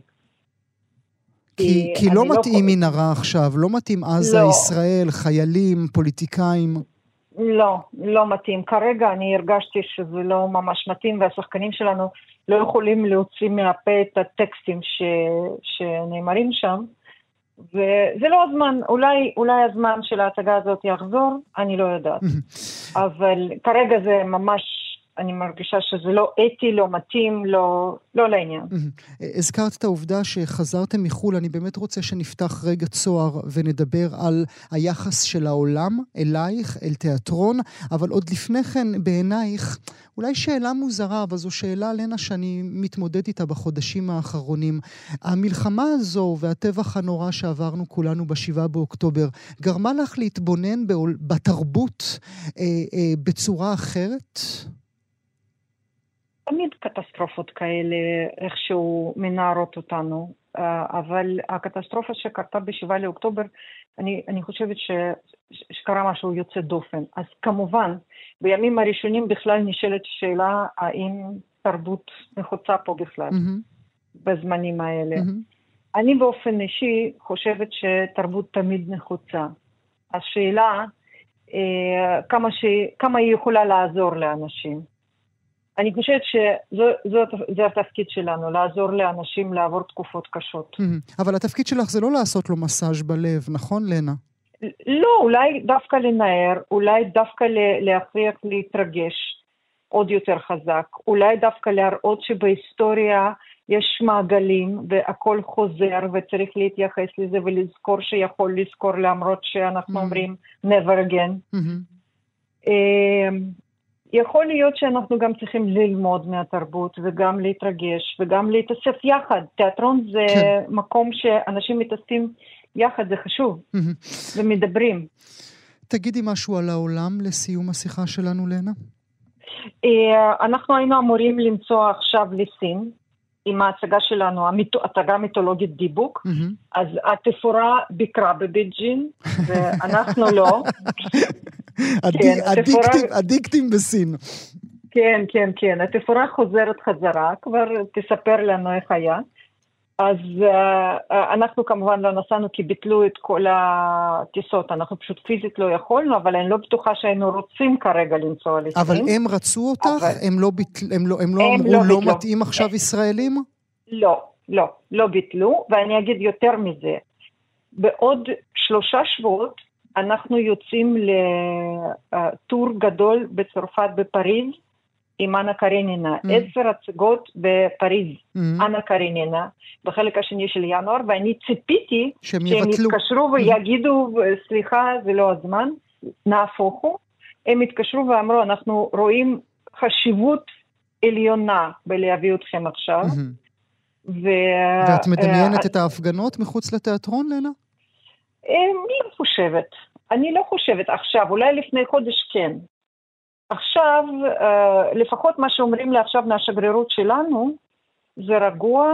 אה, אף אחד לא, אה, לא יגיד ששום דבר לא יקרה, אבל. אני מקווה שהכל יעבור בשלום, בואו נגיד. אבל, אבל אני רואה את התפקיד שלנו עכשיו, ברגע שיש אפשרות כן לנסוע כן לתמוך בישראל וכן להיות שגרירים תרבותיים mm-hmm. של התרבות שלנו ושל המדינה שלנו, שידעו שלא רק, לא, לא רק מלחמות קורות פה, יש תרבות ויש דיאלוג ויש דיבור ויש אנשים. Uh, אני, אני חושבת שזה מאוד מאוד חשוב, בגלל זה אנחנו מתכננים עוד יותר את הנסיעות שלנו, ועכשיו במשא ומתן גם עם אמריקה, גם עם לונדון, גם עם מדינות בלטיה, uh, זאת אומרת, אני להפך, אני חושבת שצריך לחזק את הקשרים, ולנסות למצוא את הקשרים בין האנשים אה, דווקא בזמנים האלה. נאמר לך אה, תודה על השיחה הזאת. אה, מנכ"לית תיאטרון גשר לנה קריידלין, תודה שהיית איתי הבוקר. תודה. אנחנו נפנה מבטנו כעת אל השחקניות והשחקנים. נבדוק את מצבם המתעתע, צריך לומר. מצד אחד, הופעות בהתנדבות מול מפונים, נסיעה זה חודשים הלוך ושוב בכל רחבי הארץ לשמח ולתת מזור לנפש, ומצד שני, עולם המשחק חודשיים אה, לא עבד. נברך לשלום את יושבת ראש ארגון שח"ם, איגוד השחקנים והשחקניות בישראל, השחקנית ריקי בליך. שלום ריקי. שלום גואל, מה שלומך? תודה לך. אה, אה, שמעת את השיחה שקיימנו עם לנה, אה, כן. אבל איתך אנחנו רוצים לדבר אודות השחקניות והשחקנים. מה מצבם אחרי שחודשיים הם לא עבדו? טוב, אני לא, קשה לי להאמין שאיזושהי אזרחית או אזרח בישראל יגידו שמצבם ממש מזהיר בתקופה הזאת, אז אנחנו, לצערי, מצבנו לא טוב. אני עצובה לשמוע אפילו שחקניות ושחקנים ממש מדברים על... Uh, במסות, על לעזוב את המקצוע, לעזוב את התחום. אני אסביר לך למה, אנחנו בעצם אף פעם לא, עדיין לא התאוששנו מהקורונה, זה מצחיק להגיד, אבל ת, תסכים איתי גם לנה, אם היא הייתה עדיין על הקו, שמשהו נחלש בתיאטרון הישראלי, בנפח של ההופעות, בעיקר מחוץ לתל אביב, אה, בפריפריה, שזה בעצם ה... עמוד שדרה הכלכלי mm-hmm. של התיאטרון, mm-hmm. בעצם המכירות, לא, לא ההצגות בבית. אמ, זה בעצם לא חזר מעולם לנפח שהורגלנו אליו לפני הקורונה. אני לא יודעת מה הסיבות הפסיכולוגיות, הכלכליות לזה, אבל זה, זה עובדתי. ובעצם כולנו ממש נשאנו עינינו לאחרי החגים של 23, כי באמת הייתה איזו תחושת, הנה הולכים ומתאוששים, ותמיד הקיץ הוא שכון, תמיד תקופת החגים היא... היא קשה יותר לפרנסה, הרבה מאיתנו מתפרנסים מדברים שקשורים למערכת החינוך, הצגות ילדים, הצגות לנוער, הופעות, הרצאות, סדנאות, הנחיות, כל הדברים האלה, בעצם רק מתחדשים אחרי החגים. והנה, אחרי החגים מעולם לא הגיע. Hmm. כולנו עדיין... ולא לדבר על זה שכולנו צופים, בעצם אחרי החגים מתחילות החזרות של הפקות חנוכה, hmm. למשל. שזה מפרנס הרבה מאוד, רבים מהתעשייה, לא רק שחקניות ושחקנים, גם עובדי במה ומאפרות ומעצבים, זה, זה תעשייה ענקית. תאמיני, אני כל כך מבולבל, ריקי, שאני כבר לא יודע אם חנוכה היה או שיהיה. אז הוא היה, הוא עבר בכל ענות חלושה ובצדק. וכמות הביטולים והסכומים שחברים וחברות סיפרו לי שהם הפסידו, mm. ואנחנו זהו, כי צריך להעיר על זה, צריך, צריך לומר על זה נקודה ברשותך, דווקא אפרופו דבריה של לנה. נכון מאוד, מאזינות ומאזינים, וצדקה לנה, שחקניות ושחקנים שהם חלק מתיאטרון ממוסד, קיבלו את המשכורות שלהם אה, בעקבות אותו מתווה... 70% בדיוק, בעקבות אותו מתווה של שר התרבות. אבל כן. הרבה יותר שחקניות ושחקנים אינם קשורים לתיאטרון נכון ממוסד, נכון. מאשר כאלה מעטים, שכן קשורים. זאת אומרת, לך יש מזל. צ'אנק, יש לך צ'אנק של מאות שחקניות ושחקנים שכבר שלושה חודשים יושבים בבית. אה, הייתי אומרת אפילו אלפים, רק אני מייצגת 2,700, ומתוכם באמת עשרות בודדים הם אה, בעצם מי שלנה דיברה עליהם, mm-hmm. השחקנים של התיאטראות הממוס... המסובסדים, mm-hmm. שהם קיבלו גם 70 אחוז מהממוצע השנתי שלהם. כלומר, אם במקרה בין ינואר למרץ ככה דשדשת, אז זה מוריד את הממוצע מאוד, וגם, ומזה קיבל, קיבלנו 70 אחוז. Mm-hmm. וגם אנחנו ברי מזל. זאת אומרת, רוב השחקניות והשחקנים הם עצמאים לגמרי, יש להם עסק קטן משלהם, יש להם מופע שלהם, או שהם מתארחים כל פעם בתיאטרון אחר, mm-hmm. ושהמתווה לא הספיק כדי לעזור גם לפרילנסרים, לא בקאמרי, לא בהבימה, ברוב התיאטראות לא הצליחו אה, לתת כסף לכולם. זאת אומרת שהמסה הגדולה שלנו אה, מצאה את עצמה בלי כלום. זאת אומרת, את אה, מקבלת טלפונים ממשיים משחקניות ושחקנים כן. שאומרים לך, אין לי לשלם שכר דירה? כן, ממש ככה, ממש ככה. אין איך להאכיל את הילדים, איך לשלם את המשכנתה, הכל התעכב מאוד, גם המתווה של העצמאים בעצם התעכב. יש כאלה שמספרים לי שהם עד עכשיו לא קיבלו בעצם שום דבר מהמדינה. אה, הייתה לנו בעיה עם ביטוח לאומי עד שהצלחנו להבין איך חותמים אבטלה בתור מין עצמאים מוזרים כאלה שעובדים כל פעם במקום אחר. Mm-hmm. הכל לקח המון המון זמן והרבה מהכסף עדיין לא הגיע. אמ, קרן התמיכה באומנים ואומניות נזקקים נפתחה רק לפני כמה ימים, כן. אנחנו מדברים, אנחנו בסוף דצמבר. אבל תקציבה הוכפל לפי דעתי. תקציבה יותר מהוכפל, mm-hmm. אבל היא, היא, היא תשרת עכשיו, אני גם רואה פרסומים בטלוויזיה, שזה מצד אחד משמח אותי, מצד שני קצת מעציב אותי, כי אם יוגשו 20 אלף הצעות, יש בעצם סכום מנאה לתת רק ל-600 mm-hmm. אה, אומנים ואומניות, וזה לא פתוח רק לשחקנים ושחקניות. זאת אומרת, כל מי שעוסק באומנות בישראל, שזה דבר מבורך, רק שזה היה צריך להיות פשוט הרבה יותר. כן. אנחנו מדברים באמת על אלפים, אלפים רבים של אנשים. שהפקות החנוכה הם, הם לב הפרנסה של השנה שלהם. זאת אומרת, עכשיו יש להם בור שהם לא רואים איך לצאת ממנו עד השנה הבאה. אז מה את אומרת להם? את, את האימא שלהם, כן? את גם האימא שלהם, גם האבא שלהם, את הקול שלהם, כן. אה, כי זה התפקיד, אין מה לעשות. מה את אומרת? אני מנסה לעזור ככל האפשר, להגיש להם כמה שיותר אה, אה, כאלה מסמכים שאפשר, יש קרן של אשכולות, יש את הקרן הזו של רבינוביץ' שדיברנו עליה. אנחנו יושבים, שחקן ושחקנית אחד אחד ועוזרים להם להגיש אבטלה, לפחות על חלק מהתקופה, באמת עם שיתוף פעולה מאוד מרשים של ביטוח לאומי, אני חייבת להגיד. מצאנו דרך שמאפשרת גם לשחקניות ושחקנים עצמאיים לגמרי, בעצם להגיש אבטלה אפילו על חלק מהזמן שהם לא עבדו. לראות משהו, איזשהו mm. סכום, אנחנו מדברים על סכומים מגוחכים. כן, אבל בכל אה, מקרה אנחנו יודעים ששחקנים וכסף זה לא דבר שהולך, אה, לא, אה, שמסתדר מצוין. לא, אני אפילו נתקלת בכאלה שכל כך מפחדים ממסמכים ומטפסים, כן. שאפילו את המעט ופה אני ממש נוזפת, ממש נותנת נאומים כאלה, בוואנים, אתה יודע, בדרך להצגות. שהגיע הזמן להתבגר ולדאוג לעצמנו. דיברתי עם אה, לנה בשיחה המוקדמת, אה, גם כאן בשידור, כמובן, אודות הרפרטואר. את לא כן. חוששת שבשש אחרי המלחמה את תראי פתאום תיאטרון שלא הכרת כלום? תיאטרון עוד יותר אסקפיסטי ממה שהוא היה קודם? אה, ממקום שלמחזות של רועי חן כבר לא יהיה מקום? חלילה, חס וחלילה. קודם כל אני לא רוצה לחיות בעולם שבו למחזות של רועי חיים אין מקום, ואני גם בטוחה שזה לא יקרה. אני חושבת שיש עכשיו באמת, אני, נורא, אני ממש מרגישה מה שלנה אומרת. יש נהירה, אגב, של הקהל לת... להצגות שכן מציגות. אני מרגישה ממש נהירה, אני נפלה ב... אה, אה, בידיי הזכות אה, לשחק עם ליה קניג בקומדיה חדשה, אז אני יכולה mm-hmm. להגיד לך שהקהל הבימה, משווע נכון? לצחוק. הבימה, הבימה, נכון, הבימה. Mm-hmm. משווע לצחוק, זו באמת קומדיה אסקפיסטית במובן הזה שהיא לא כאן ולא עכשיו, היא בשום מקום, בשום זמן, היא עוסקת רק בבני אדם, באהבה, ב, ביחסים. אבל, אה, אבל הבימה מציגה במקביל גם את הגברת הראשונה, על אה, גולדה מאיר, שהצגה שבאופן מצמרר מתעסקת במחדל. עצום. ליאורה ריבלין. mm-hmm. ליאורה ריבלין בתפקיד גולדה שפספסה את יום כיפור. ממש לפני 50 שנה. וזה, וזה גם מציג, וגם לשם הקהל. זאת אומרת, זה מאוד מאוד okay. אוקיי. מעניין לראות איך הקהל, מה הוא מבקש, מה הוא צריך. אני מרגישה בגדול צורך מאוד גדול בתרבות, הרבה אמוציונליות, צוחקים יותר, בוכים יותר. אני ממש mm-hmm. מרגישה את זה כשחקנית mm-hmm. 25 שנה. אני יכולה להגיד שיש, אתה יודע, אפילו מודים, יש לנו סדרן חמוד שמודיע בהתחלה מה, מה לעשות במקרה של אזעקה. בדרך כלל הקהל די אדיש להודעות כאלה. והפעם הוא מודיע וכל הקהל ביחד עונה לו תודה.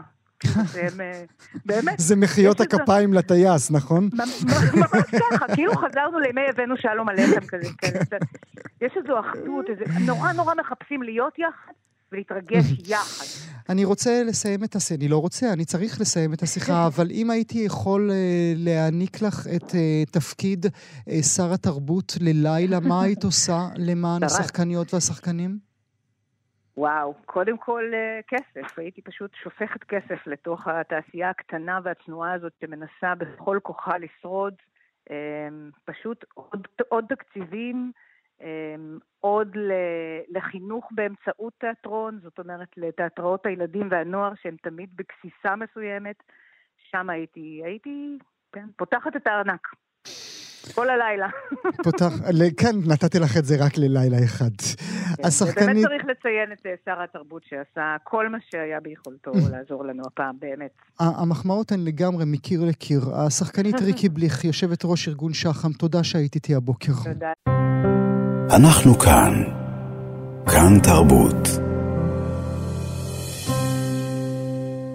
בפרק האחרון של הסדרה אנחנו מפנים את מבטנו אל עולם המחול, נבחן עד כמה, אם בכלל, פגעה המלחמה בהכנסות גופי המחול, והאם אה, חזרתם אתם, מאזינות ומאזינים, לצפות ביצירות גוף. נברך תחילה לשלום את ענת פישר לבנטון, מנכ"לית סוזן דלל. שלום לך.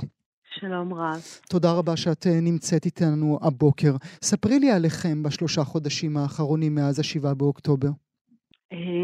מרכז סוזן דלל ובכללותו כל עולם המחול, החל מהשבעה באוקטובר ובעצם עד סוף נובמבר נסגר. נסגר כמובן למופעים. באיזשהו שלב אה, ניסינו וגם הצלחנו להחזיר חלק אה, מהיוצרים אה, לעבודות, לעבוד בסטודיו, mm-hmm, מה שנקרא, mm-hmm. ולנסות ליצור. אם כי אה, זה לא פשוט, זאת אומרת, אנחנו יודעים שליצור בתקופה כזו זה לא תקופה, אה, זו תקופה שלוקחת זמן, mm-hmm. אה, ואנחנו החל מתחילת דצמבר בעצם אה, חזרנו לפעילות מלאה. Mm-hmm. ואיך פתח... האולמות שלך נראים? אה, האולמות אה, נראים מלאים, ו... זה, מצד אחד זה מאוד מאוד, כמובן זה מאוד משמח, אנשים אה, צמאים לבוא, לראות, אה, לראות. אני רואה באווירה הכללית יש יותר שקט באוויר, זאת אומרת, אנשים מגיעים באמת כדי לייצר איזושהי, אה, נקרא לזה, אני לא יודעת אם קוראים לזה אקסקפיזם, אבל זה בטח אה, אה, רגע של, של משהו לנפש, כל כך הכרחי, והאולמות מלאים, mm-hmm. אנשים מגיעים, וכן, ואין, אבל האווירה, אווירת היגון באוויר קיימת, זאת אומרת, אה, חשוב, חשוב להבין, עם זאת, מאוד משמעותי החזרה הזו אה, לאולמות ולמפגש עם היוצרים. הרגשת אה, שמשהו מעבר לאסון הרב והגדול שנפל על כולנו, הרגשת שמשהו ברפרטואר, משהו אצל האומנים והאומניות משתנה, שהם מדברים בשפה אחרת? אמ, זה מעניין, קודם כל כן, זאת אומרת, הם מעידים על כך, אני לא יודעת אם הקהל חש בזה, אבל הם בהחלט מעידים על הדרך, על מה שנקרא האקספרשן, ההבעה שלהם, הרקדנים. אגב, הייתה לנו סדנה, סדנה שממש קיימנו שיח עם, עם רקדנים ויוצרים על, על הנושא הזה של מה זה אומר שבתקופה כזו אה, הם על הבמה וההבעה שלהם והחיבור למה שקורה עכשיו. אה, וכן, יש, יש לזה השפעה. יש לזה השפעה ביצירות עצמן, אני חושבת שהן מקבלות איזה שהם ביטוי אה, כל אחד עם הניואנסים שלו למצב. ובטח ובטח לגבי אה, אה, יצירות שנוצרות, או דברים שמתחילים ש- לעבוד. שאנחנו נראה אותם כן. בחודשים או נכון. בשנים הקרובות. כי נכון. באמת, השבעה באוקטובר לעולם התרבות כולו, ואנחנו מרגישים את זה כאן בתוכנית, ואנחנו עוסקים בזה רבות.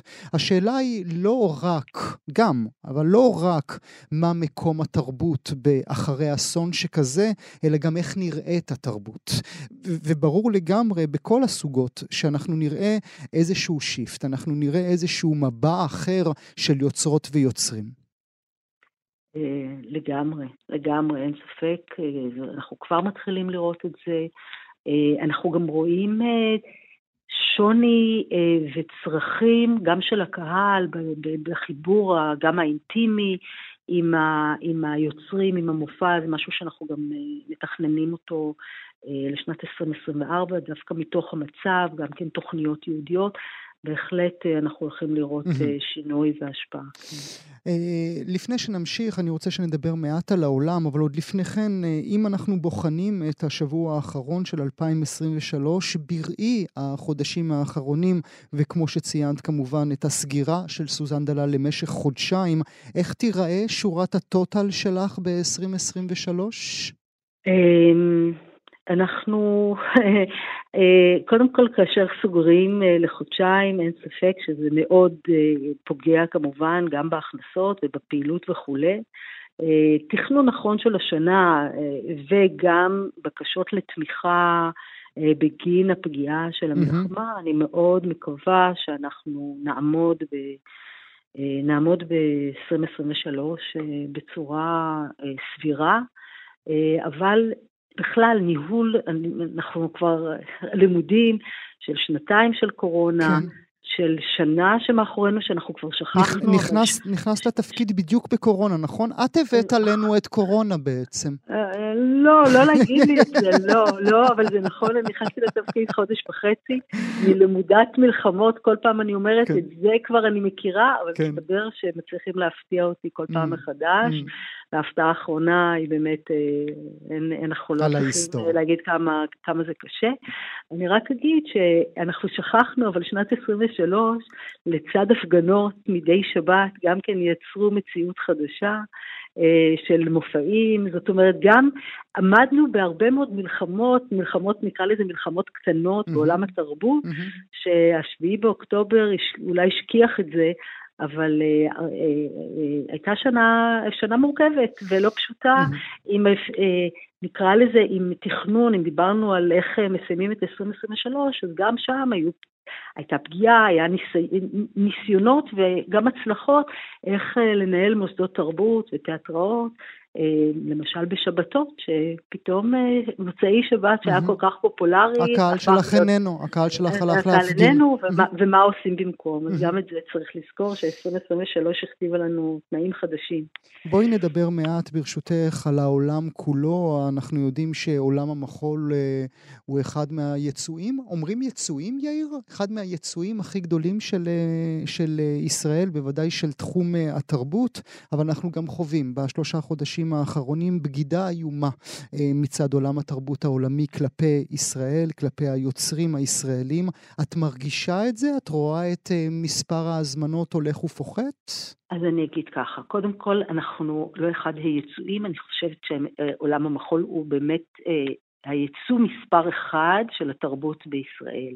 וככה גם אנחנו מרגישים, אנחנו בעולם המחול מרגישים את זה אה, מהקהילה הבינלאומית. זאת אומרת, באמת עיניהם נשואות אה, למחול העכשווי בישראל. תמיד אה, שואלים אותנו, מה יש אצלכם שאתם פורצי דרך וחשיבה קריאטיבית ואתם אחרים וכולי וכולי, וזה תמיד נעים וטוב לשמוע ומייצר מערכת באמת הרבה מאוד שיתופי פעולה.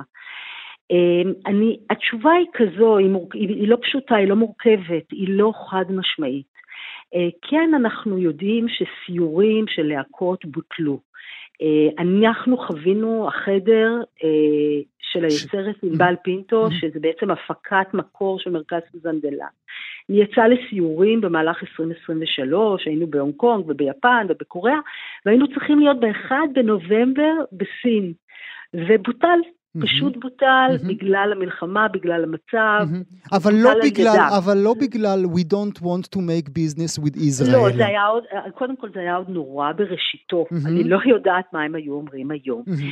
אמ, אז כן, לא מוזמנים, אני יודעת שהרבה מאוד בוטל. עכשיו, אנחנו מנהלים, מרכז סוזן דלל באמת בעל קשרים מאוד חזקים בינלאומיים, ואנחנו ממשיכים את הקשרים האלה. הייתה לנו חשיפה בינלאומית שצריכה הייתה לקרות עכשיו ב-1 כן, בדצמבר. כן, כן. Uh, עוד תוכנית שנקראת pitching, pitching זה, זה uh, הזדמנויות, הצעות, uh, הצעות לרחבי העולם, עתידיות, mm-hmm. שזה פלטפורמה נוספת שהייתה צריכה לקרות בשני בדצמבר. אה, שביקשו לדחות, זאת אומרת, החשיפה הבינלאומית התקיימה באונליין, אבל הפיצ'ינג ביקשו לדחות. אתה יודע, זה אנשים נורא חשובים בתחום המחול, אה, אה, אבל... אבל למה את לא עדינה כל כך, ענת? לא, לא, כי, כי אנחנו גם מקבלים הזמנות, וגם זה חשוב להגיד. אנחנו קיבלנו עכשיו הזמנות עם פרויקט שלנו, עם תוכנית שנקראת 123 במה ליוצרים חדשים, קיבלנו הזמנה לאיטליה, וקיבלנו הזמנה לצרפת, וקיבלנו הזמנה לגרמניה, וזה קורה בקרוב. Mm-hmm. זאת אומרת, זה דברים שקורים. זה קורה כי יש לנו שותפים, וגם הם יושבים בצד השני, אה, ו, ו, ולא פשוט, חלקם בעדנו וחלקם לא. עכשיו, יש גם נושא של הזמנות של להקות בינלאומיות שאנחנו מזמינים מחו"ל, ושם זה הרבה יותר מורכב, כי שם אנחנו באמת רואים rejection של, לא רק בגלל עכשיו יש מלחמה, אלא את המשמעויות של המלחמה. זאת אומרת, יש כאן באמת איזשהו... ממי חטפת את הסתירה הכי חזקה, ענת? אמ, אני לא יודעת, אני לא, לא, אני, אנחנו קצת, אני מרגישה, אמ, אני דווקא קצת מרגישה עטופה ואני לא מרגישה שמרכז סוזן דלל אה, לא שאנחנו לא, אנחנו כמובן מייצגים את כל עולם המחול, אני בטוחה שתשאל להכות, אבל אתה יודע, סין, שבלי הנד עפעף אמרו לא, מחקו אותנו גם מהמפה, אנחנו יודעים את זה, אנחנו קוראים בעיתונים. אמ, אתה יודע, כשהזיזו את הפיצ'ינג, שזה אנשים שלהפך, הם הזיזו את זה בכמה חודשים, אמרו, hold your horses, בואו רגע נראה מה קורה. אה, אה, אמרו, אוקיי, אנחנו רואים שכל שבוע דברים משתנים, אנחנו לא כל כך אוהבים לראות את מה שאנחנו רואים, אבל אנחנו כן יודעים שבסופו של דבר כנראה הפיצ'ינג, האירוע הזה יקרה אה, במרץ. אני, אני, הם, הם משתפים פעולה. אבל כן, אתה יודע, אנחנו, אה, אנחנו, החדר אמור להגיע גם כן לאירופה, יש עכשיו איזה משא ומתן, כולם כרגע מקפיאים את זה. זאת אומרת, אין את השיח הזה. אה, אז זה, אני חושבת שזה גם מאוד קשה, כי זה אנשים, רובם, כל אה, אה, מנהלים מרכזי מחול ומנהלים אומנותיים, זה אנשים שבאמת נמצאים איתנו בקשרים של כל כך הרבה שנים, mm-hmm. שזה מאוד קשה. Mm-hmm. אבל כן, להקות בינלאומיות, או אה, שאנחנו ביקשנו להזמין, חלקם אה, חד משמעית, mm-hmm. אנחנו גם רואים, הם לא אומרים לנו ישירות, אבל העלו מישהו שרצינו להזמין לקיץ, וכבר היינו איתו במשא ומתן. העלה פוסטים מאוד אה, אנטי-ישראלים, אה, פרו-פלסטינאים, אנחנו רואים את זה, יודעים, אנחנו לא ממשיכים כרגע את הקשר, אז זה מורכב, באמת אה, לא פשוט. וגם אלה שמזמינים אותנו, חלקם מבקשים אנחנו... רגע, וכשאת רואה מין פוסט כזה, אני משחק איתך משחק, כן? אבל כשאת רואה פוסט, פוסט כזה, האם את ענת האישה שכמוה, כולנו, או שאת ענת פישר לבנטון, מנכ"לית סוזן דלל? האם את מגישה את הלחי השנייה, או שאת כותבת לו FU בפייסבוק? תראה, אני, אני, אני עומדת בראש מרכז תרבות. אני לא האדם הפרטי שדעותיי הפוליטיות כרגע תתנצחנה עם אמן כזה או אחר. ולכן זה מורכב, ואנחנו צריכים אה, לשמור על איזשהו איזון ולהבין שאנחנו צריכים לראות איך, אה, לאן פנינו, אנחנו לא יכולים לנהל, אנחנו כן יכולים לנהל את זה אה, שיחות טלפוניות, שאני אגב עושה, mm. מסבירה, עם הרבה הרבה הסברה, גם בחשיפה בינלאומית, פתחתי את חשיפה בינלאומית לעולם עם הסבר מאוד ברור של מה קרה פה, מה המשמעות וכולי. אבל אה, אני לא ברשתות החברתיות, לא, לא אגיב במה שנקרא אה, F... mm-hmm. FU, mm-hmm. לא, לא. אני לא, אגיד את זה בשמך. כן. אני אגיד את זה בשמך. מילה לסיום, ברשותך, ענת. תכנית, החלטנו, הבהרנו, הסכמנו שעולם המחול ייראה אחרת. תקציבית, את חושבת שהוא יוכל להתרומם מ-23? אה, אנחנו יודעים שאנחנו הולכים לקראת אה, שנה לא פשוטה, עם צמצום בתק, בתקציבים, אנחנו קוראים את זה, שומעים את זה. אה, אני מקווה בסופו של דבר ש, שלא יצמצמו, אבל מדברים, מדברים בהחלט, כל, כל התומכים, הקרנות שתורמות כרגע, כל, ה, כל הכספים מופנים בעיקר.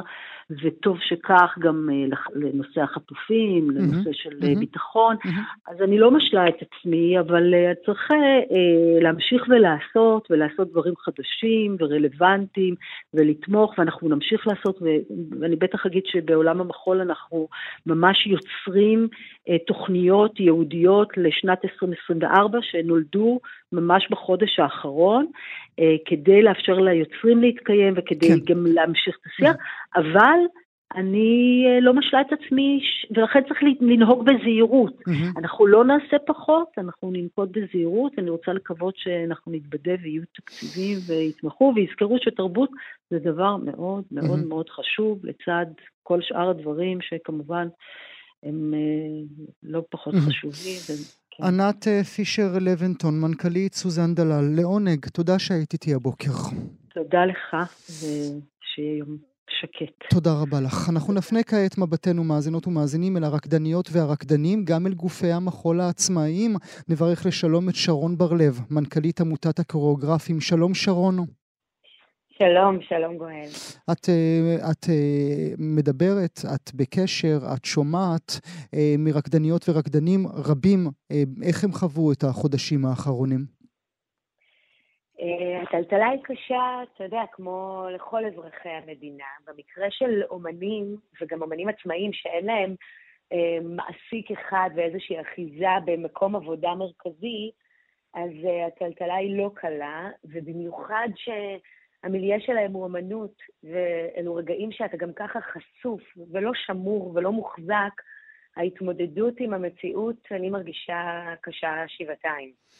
על מה אנחנו מדברים? על נפש אה, נקרעת, על גוף שכבר אה, אולי אה, לא במיטבו, כי לא רקדנו שלושה חודשים, אה, על פרנסה שלא מאפשרת לקנות לחם וחמאה? תשמע, נתחיל לכן מהנפש. ברגע שהעיסוק היומיומי הוא באמת באומנות ובמקומות החשופים של הנפש ושל הגוף, לבוא אליהם בתקופה שכזו, זה, זה, זה מטלטל, זה שומט את האדמה. זה דבר ראשון. אני רוצה להגיד לך שחדרי הסטודיו שלנו מלאים, mm-hmm. מלאים ביוצרים בודדים mm-hmm. שבאים פשוט לשהות בחלל הסטודיו. אני כן רואה אותם ממשיכים לרקוד, וכמעט אה, נאחזים ברגעים האלה בתוך הסטודיו. אבל זה לרוב לא מתרגם לעשייה למול קהל, mm-hmm. אלא באמת... וזה רלוונטי, משהו... שרון? או זה חשוב? תשמע, זה חשוב, אנחנו מהווים עבורם רשת ביטחון. אז בשבילנו זה חשוב להמשיך ולהזמין אותם mm-hmm. לחדרי הסטודיו mm-hmm. כדי להחזיק אותם עם הראש מעל המים. רוצה לומר גם עוד משהו, אנחנו מנהלים בחודשים האחרונים פרויקט ענק שבהם אה, יוצרים נושאים ברחבי הארץ לקהילות של נפגעי מלחמה. Mm-hmm. יש יוצרים שבשבילם זה כמעט כל מהות החיים עכשיו. כן. Uh, ויש יוצרים שמתרחקים מזה, א', כי באמת ההתמודדות היא מורכבת, וגם כי התכנים שהם מביאים, uh, גם בסדנאות וגם בהופעות, הם לא בהכרח מתאימים ל... לרגעים האלו, ו- ובכלל לאזרחי ישראל במצב שבו אנחנו כקהילה mm-hmm. וקהילות נמצאים היום, ולכן יוצרים רבים אה, נשארים בבית עם יצירותיהם. אה, ומרגישים שהן כבר לא רלוונטיות mm-hmm. לזמן הזה. הם, אה, הם, הם, הם, הם לתחושתך יצליחו להתרומם מהחודשים האלה, או שאנחנו נראה דור שלם של יוצרי מחול שנפגעים בגלל השבעה באוקטובר? דבר ראשון, אני בטוחה שגם במחול וגם באמנויות אחרות אנחנו נראה הרבה יצירות שנגנזות. Mm. אנחנו לא אותם אנשים, אנחנו מעניין, לא אותו קהל, ואנחנו לא מעניין. לא אותם אומנים. זה מעניין. הם אומרים את זה במפורש. אין לנו את אותה שפה גם, כן. לא, כל הקונטקסטים משתנים. Mm-hmm. אנחנו כמעט את השירים כבר, אתה יודע, שאנחנו רגילים לשמוע ברדיו, אנחנו כבר לא שומעים באותן אוזניים. Mm-hmm. בוודאי שלא יצירות מחול מופשטות ומורכבות ש... שנעשו לפני השביעי באוקטובר, יש יוצרים רבים שאומרים, אני, אני כבר לא יכול להעלות את אותה יצירה. המילה בית היא אינה אותה מילה. ה, אתה יודע, זה, זה הדברים הגוף איננו אותו גוף. הגוף, נכון. ושוב, כל, כל מערכת ההקשרים שלנו, גם כאומנים וגם כקהל, השתנתה. אז ודאי שהיצירות אומנות השתנו. Mm-hmm. אני רוצה רגע ברשותך שנשים כוכבית, אם תרשי לי, ונמשיך את המחשבה אה, שקיימתי עם ענת פישר לבנטון, מנכ"לית סוזן דלל בשיחה הקודמת. היא הייתה עדינה יותר, טוב, זה התפקיד שלה, מחייב אותה להיות עדינה, אף כי היא אמרה דברים נכוחים. איך את חווה את העולם, או את יחס העולם אלינו אה, במלחמה הזאת? תשמע, אני רואה מפורשות אה, ביטולים. אה, גם של קומישנים, אה, זאת אומרת כל מיני הזמנות של כוריאוגרפים לבוא ליצור ללהקות בחו"ל, אה, דחיות של רזידנסי, של תוכניות אירוח של אומנים, וכמובן שאומנים ולהקות מחול נמנעים מלפתוח קופות, וזה טבעי. Mm-hmm. אני מבינה את זה, אבל אני יכולה לספר לך גם על ביטול אחד משמעותי של יו"רית העמותה שלנו, דוקטור יאלי נתיב, שהייתה אמורה להעביר ממש בתקופה זו בברקלי קורס על המחול עכשווי. Mm-hmm. כמה יפה שבברקלי יש קורס על מחול mm-hmm. ישראלי mm-hmm. עכשווי. Mm-hmm. זאת אומרת, באמת על אותם דברים שאנחנו מדברים לאומני העמותה. את יודעת, מאז ארווארד אה, וייל אני כבר לא מתרשם מברקלי. פעם אולי הייתי, כן, פעם אולי הייתי קופץ עכשיו על הכיסא. כן, תמשיכי, סליחה. אנחנו אכן לא מתרשמים, אבל אתה יודע, זה נכנס למארג, אה, אני רק אסיים, הקורס כמובן התבטל, ההזמנה שלה התבטלה, אי אפשר לא להזמין אה, מרצה ישראלית. עם המילים המפורשות? עם המילים אה, המפורשות? בהחלט, כן, כן. כן, שגם, ש, שאי אפשר גם לעשות קורס היום בתוכן על ישראל, על אומנות ישראלית. זאת אומרת, זה לא... כרגע זה... זה ירד מהפרק. הזכרת לנו, הזכרת לנו, שרון, גם אה, סרטון שראינו, אה, אולי את רוצה לספר לנו אודותיו, ממרתה גרם עד או עד נהרין. נכון, אנחנו בעצם גם רואים את עולם המחול תשמע, אני חושבת שכל המחשבות האנטישמיות היו שם כל הזמן הזה, mm-hmm. לא רק במחול בכלל, ופשוט היום נוח יותר והאטמוספירה מאפשרת יותר להוציא אותן, וככה גם ההתייחסות לעולם המחול, ואנחנו רואים, לצד גם ענת דיברה על הטרנד הענק, על החיבוק הגדול של המחול הישראלי העכשווי, אנחנו רואים גם אה, סממנים אה, אה, אנטישמיים בהתייחסות למחול הזה, ובאמת איזשהו סרטון שמתפרסם, ועוד, דרך אגב, עוד מניפסטים, פוסטים וכולי, שלדוגמה יוצרים קשר בין ממרתה גרם עד אוהד נהרין, סממנים יהודיים בתוך יצירות uh, מחול. איך... זה לא, לא זה, זה עוד נשמע טוב, זה נשמע עדין מה שאמרת עכשיו. סממנים יהודיים בתוך יצירה, יודע, זה נשמע לי כמו אייטם שאני הייתי מנהל כאן עכשיו בתוכנית. אבל כן, אם, אם תת הכותרת, ש... אם תת הכותרת זה איך יהודים משתלטים על עולם המחול, אנחנו בעצם. מדברים על עולם אחר לגמרי. כמובן שה, שההתייחסות היא, היא, היא עם אוריינטציה של השתלטות, של... של כמובן, אה, אה, אה, אתה יודע, קודים שליליים, ואיך היהודים גם על עולם המחול משתלטים. ודאי, ודאי. אנחנו בעצם יצרנו בשיתוף המכון הכוריאוגרפי, בהובלת שרה הולצמן ואנשי מחול טובים אחרים, איזשהו פורום של כל מיני להקות מחול, ארגוני מחול וכולי,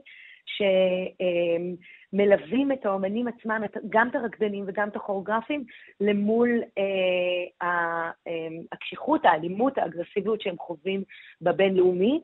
אם זה בנושאי הסברה, אם בנושאים משפטיים, אם ממש ליווי של זה, אה, עד לכדי, אתה יודע, סימון של פסטיבלים שביטלו אומנים ישראלים, רק כדי שהם, לפחות אפילו שאנשים ידעו, mm-hmm. ושיהיה איזשהו ליווי בתחום הזה. Mm-hmm. בהחלט. בגלל שהמחול רץ בעולם חזק, הוא גם חווה קשה את האנטישמיות. בוודאי, בוודאי. כמו שאמרנו קודם, אה, היא טענה, היצוא, אני אומר, אחד מהיצואים הגדולים של התרבות הישראלית ברחבי העולם. גופי המחול העצמאיים אה, אינם בהכרח בשורה אחת עם אה, סוזן דלל. אלה אנשים בודדים שצריכים להילחם בכל בוקר כאשר הם קמים כדי ליצור את היצירה שלהם. ספרי לנו על מצבם הם.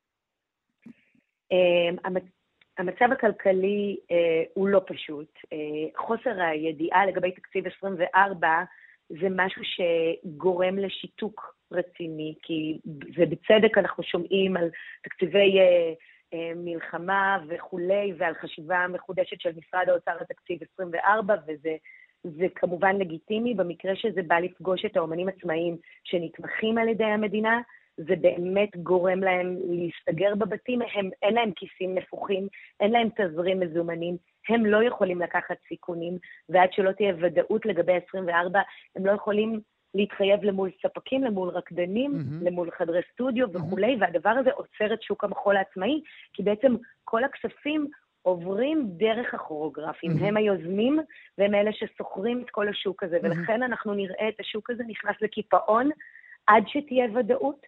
אני שומעת עכשיו הרבה פעמים את המילה אסקפיזם, אנחנו לא חושבים שאומנות כן. אה, היא אסקפיזם, אלא כן. היא הכרח, mm-hmm. היא בריאות נפש. אבל, אבל הקיפאון היא... שעליו את מדברת הוא קיפאון בסדר גודל של קורונה, או קיפאון מסוג אחר? תשמע, אה, איך שאנחנו מתכוננים ל-24, אנחנו מתכוננים כרגע קשה יותר מקורונה, כי כאשר הלוואי אנחנו מחכים לרגע שנתחיל להתאושש, שנצא משגרת המלחמה, ונהיה סוף סוף ביום שאחרי, אנחנו לא יודעים מי החברה הישראלית, איך החברה הישראלית תגיב ביום mm-hmm, שאחרי. כן. אנחנו מקווים, אנחנו מכירים את עצמנו, אנחנו עם שורד. אחרי מלחמות אנחנו הרבה פעמים חוגגים את החיים. אני חושבת שכולנו יודעים שכרגע אנחנו לא יודעים איך המלחמה הזאת תיגמר, ועם כל החטופים אנחנו מקווים שיחזרו הביתה ולא נסיים את המלחמה עד לרגע הזה, וכפועל יוצא אנחנו לא יודעים איך הקהל יהיה, ואיך mm-hmm. הקה... הקהילות יהיו. Mm-hmm. ולכן אנחנו פוחדים מההתאוששות של היום שאחרי, אנחנו לא בטוחים שתהיה חזרה כל כך מהירה אה, לכל האולמות ולצריכת התרבות. אנחנו לא יודעים איך יהיו הרשויות המקומיות, כן. שהן אה, קליינט רציני של המחול בח... העצמאי. אפילו בחירות אנחנו לא יודעים מתי תהיינה, אפרופו הרשויות המקומיות. אני רוצה לסיים את השיחה, אבל אה, אמרת אה, אה, חוגגים את החיים, וכדאי גם לחגוג אתכם, כי עמותת נכון. הקוריאוגרפים אה, מציינת אה, ממש בסוף השבוע הקרוב 30 שנים להקמתם. אתם תנהלו אה, ערב, אה, לא ערב, סוף שבוע שלם, שישי שבת. שבת במסגרת פסטיבל אה, תמונה, שם יוצרים חשובים, ענבל פינטו, אה, נועה דר, רבים אחרים חוזרים אל יצירות קודמות שלהם או ישנות שלהם. מה את יכולה להגיד הדבר האחד שהעמותה יכולה להיות גאה במיוחד עליה? אני חושבת שאם אנחנו חוזרים לנקודת ההתחלה, שזה מה שאנחנו חוגגים בסוף שבוע הקרוב, כפי שציינת, את מייסדי העמותה ואת היצירות הראשונות שהם העלו, הסיפור הזה שיוצרים לפני 30 שנה החליטו לשים את האגו בצד, להתאחד כלכלית, להקים סוג של קואופרטיב שלא היה, שינהל אותם ביחד, שינהלו את הכסף ביחד, שיהיה להם ייצוג מול הממשלה ביחד. זה לדעתי הדבר המרגש ביותר שקרה פה, זה נדיר בעולם, אפרופו עולם, וזה מה שיצר להם את המעמד ואת הכוח וגם את התקציבים הממשלתיים שהם כן, מקבלים. שלא היו קודם. עצמאים, ובכלל לא היה. Mm-hmm. קודם כל, תפיסת העולם הזו לא הייתה, וזה בזכות אומני המחול העצמאיים. ואני חושבת שאת זה צריך לפאר ולחגוג. אני הולך לעשות איזה פליה קטן. שרון בר-לב, תודה שהיית איתי הבוקר. גואל, תודה לליווי לאורך כל השנה, לרגעים שאתה נותן במה ליוצרים העצמאיים. זה לא מובן מאליו, זה מאוד מחזק אותנו. תודה על המקום הזה. תודה, שרון.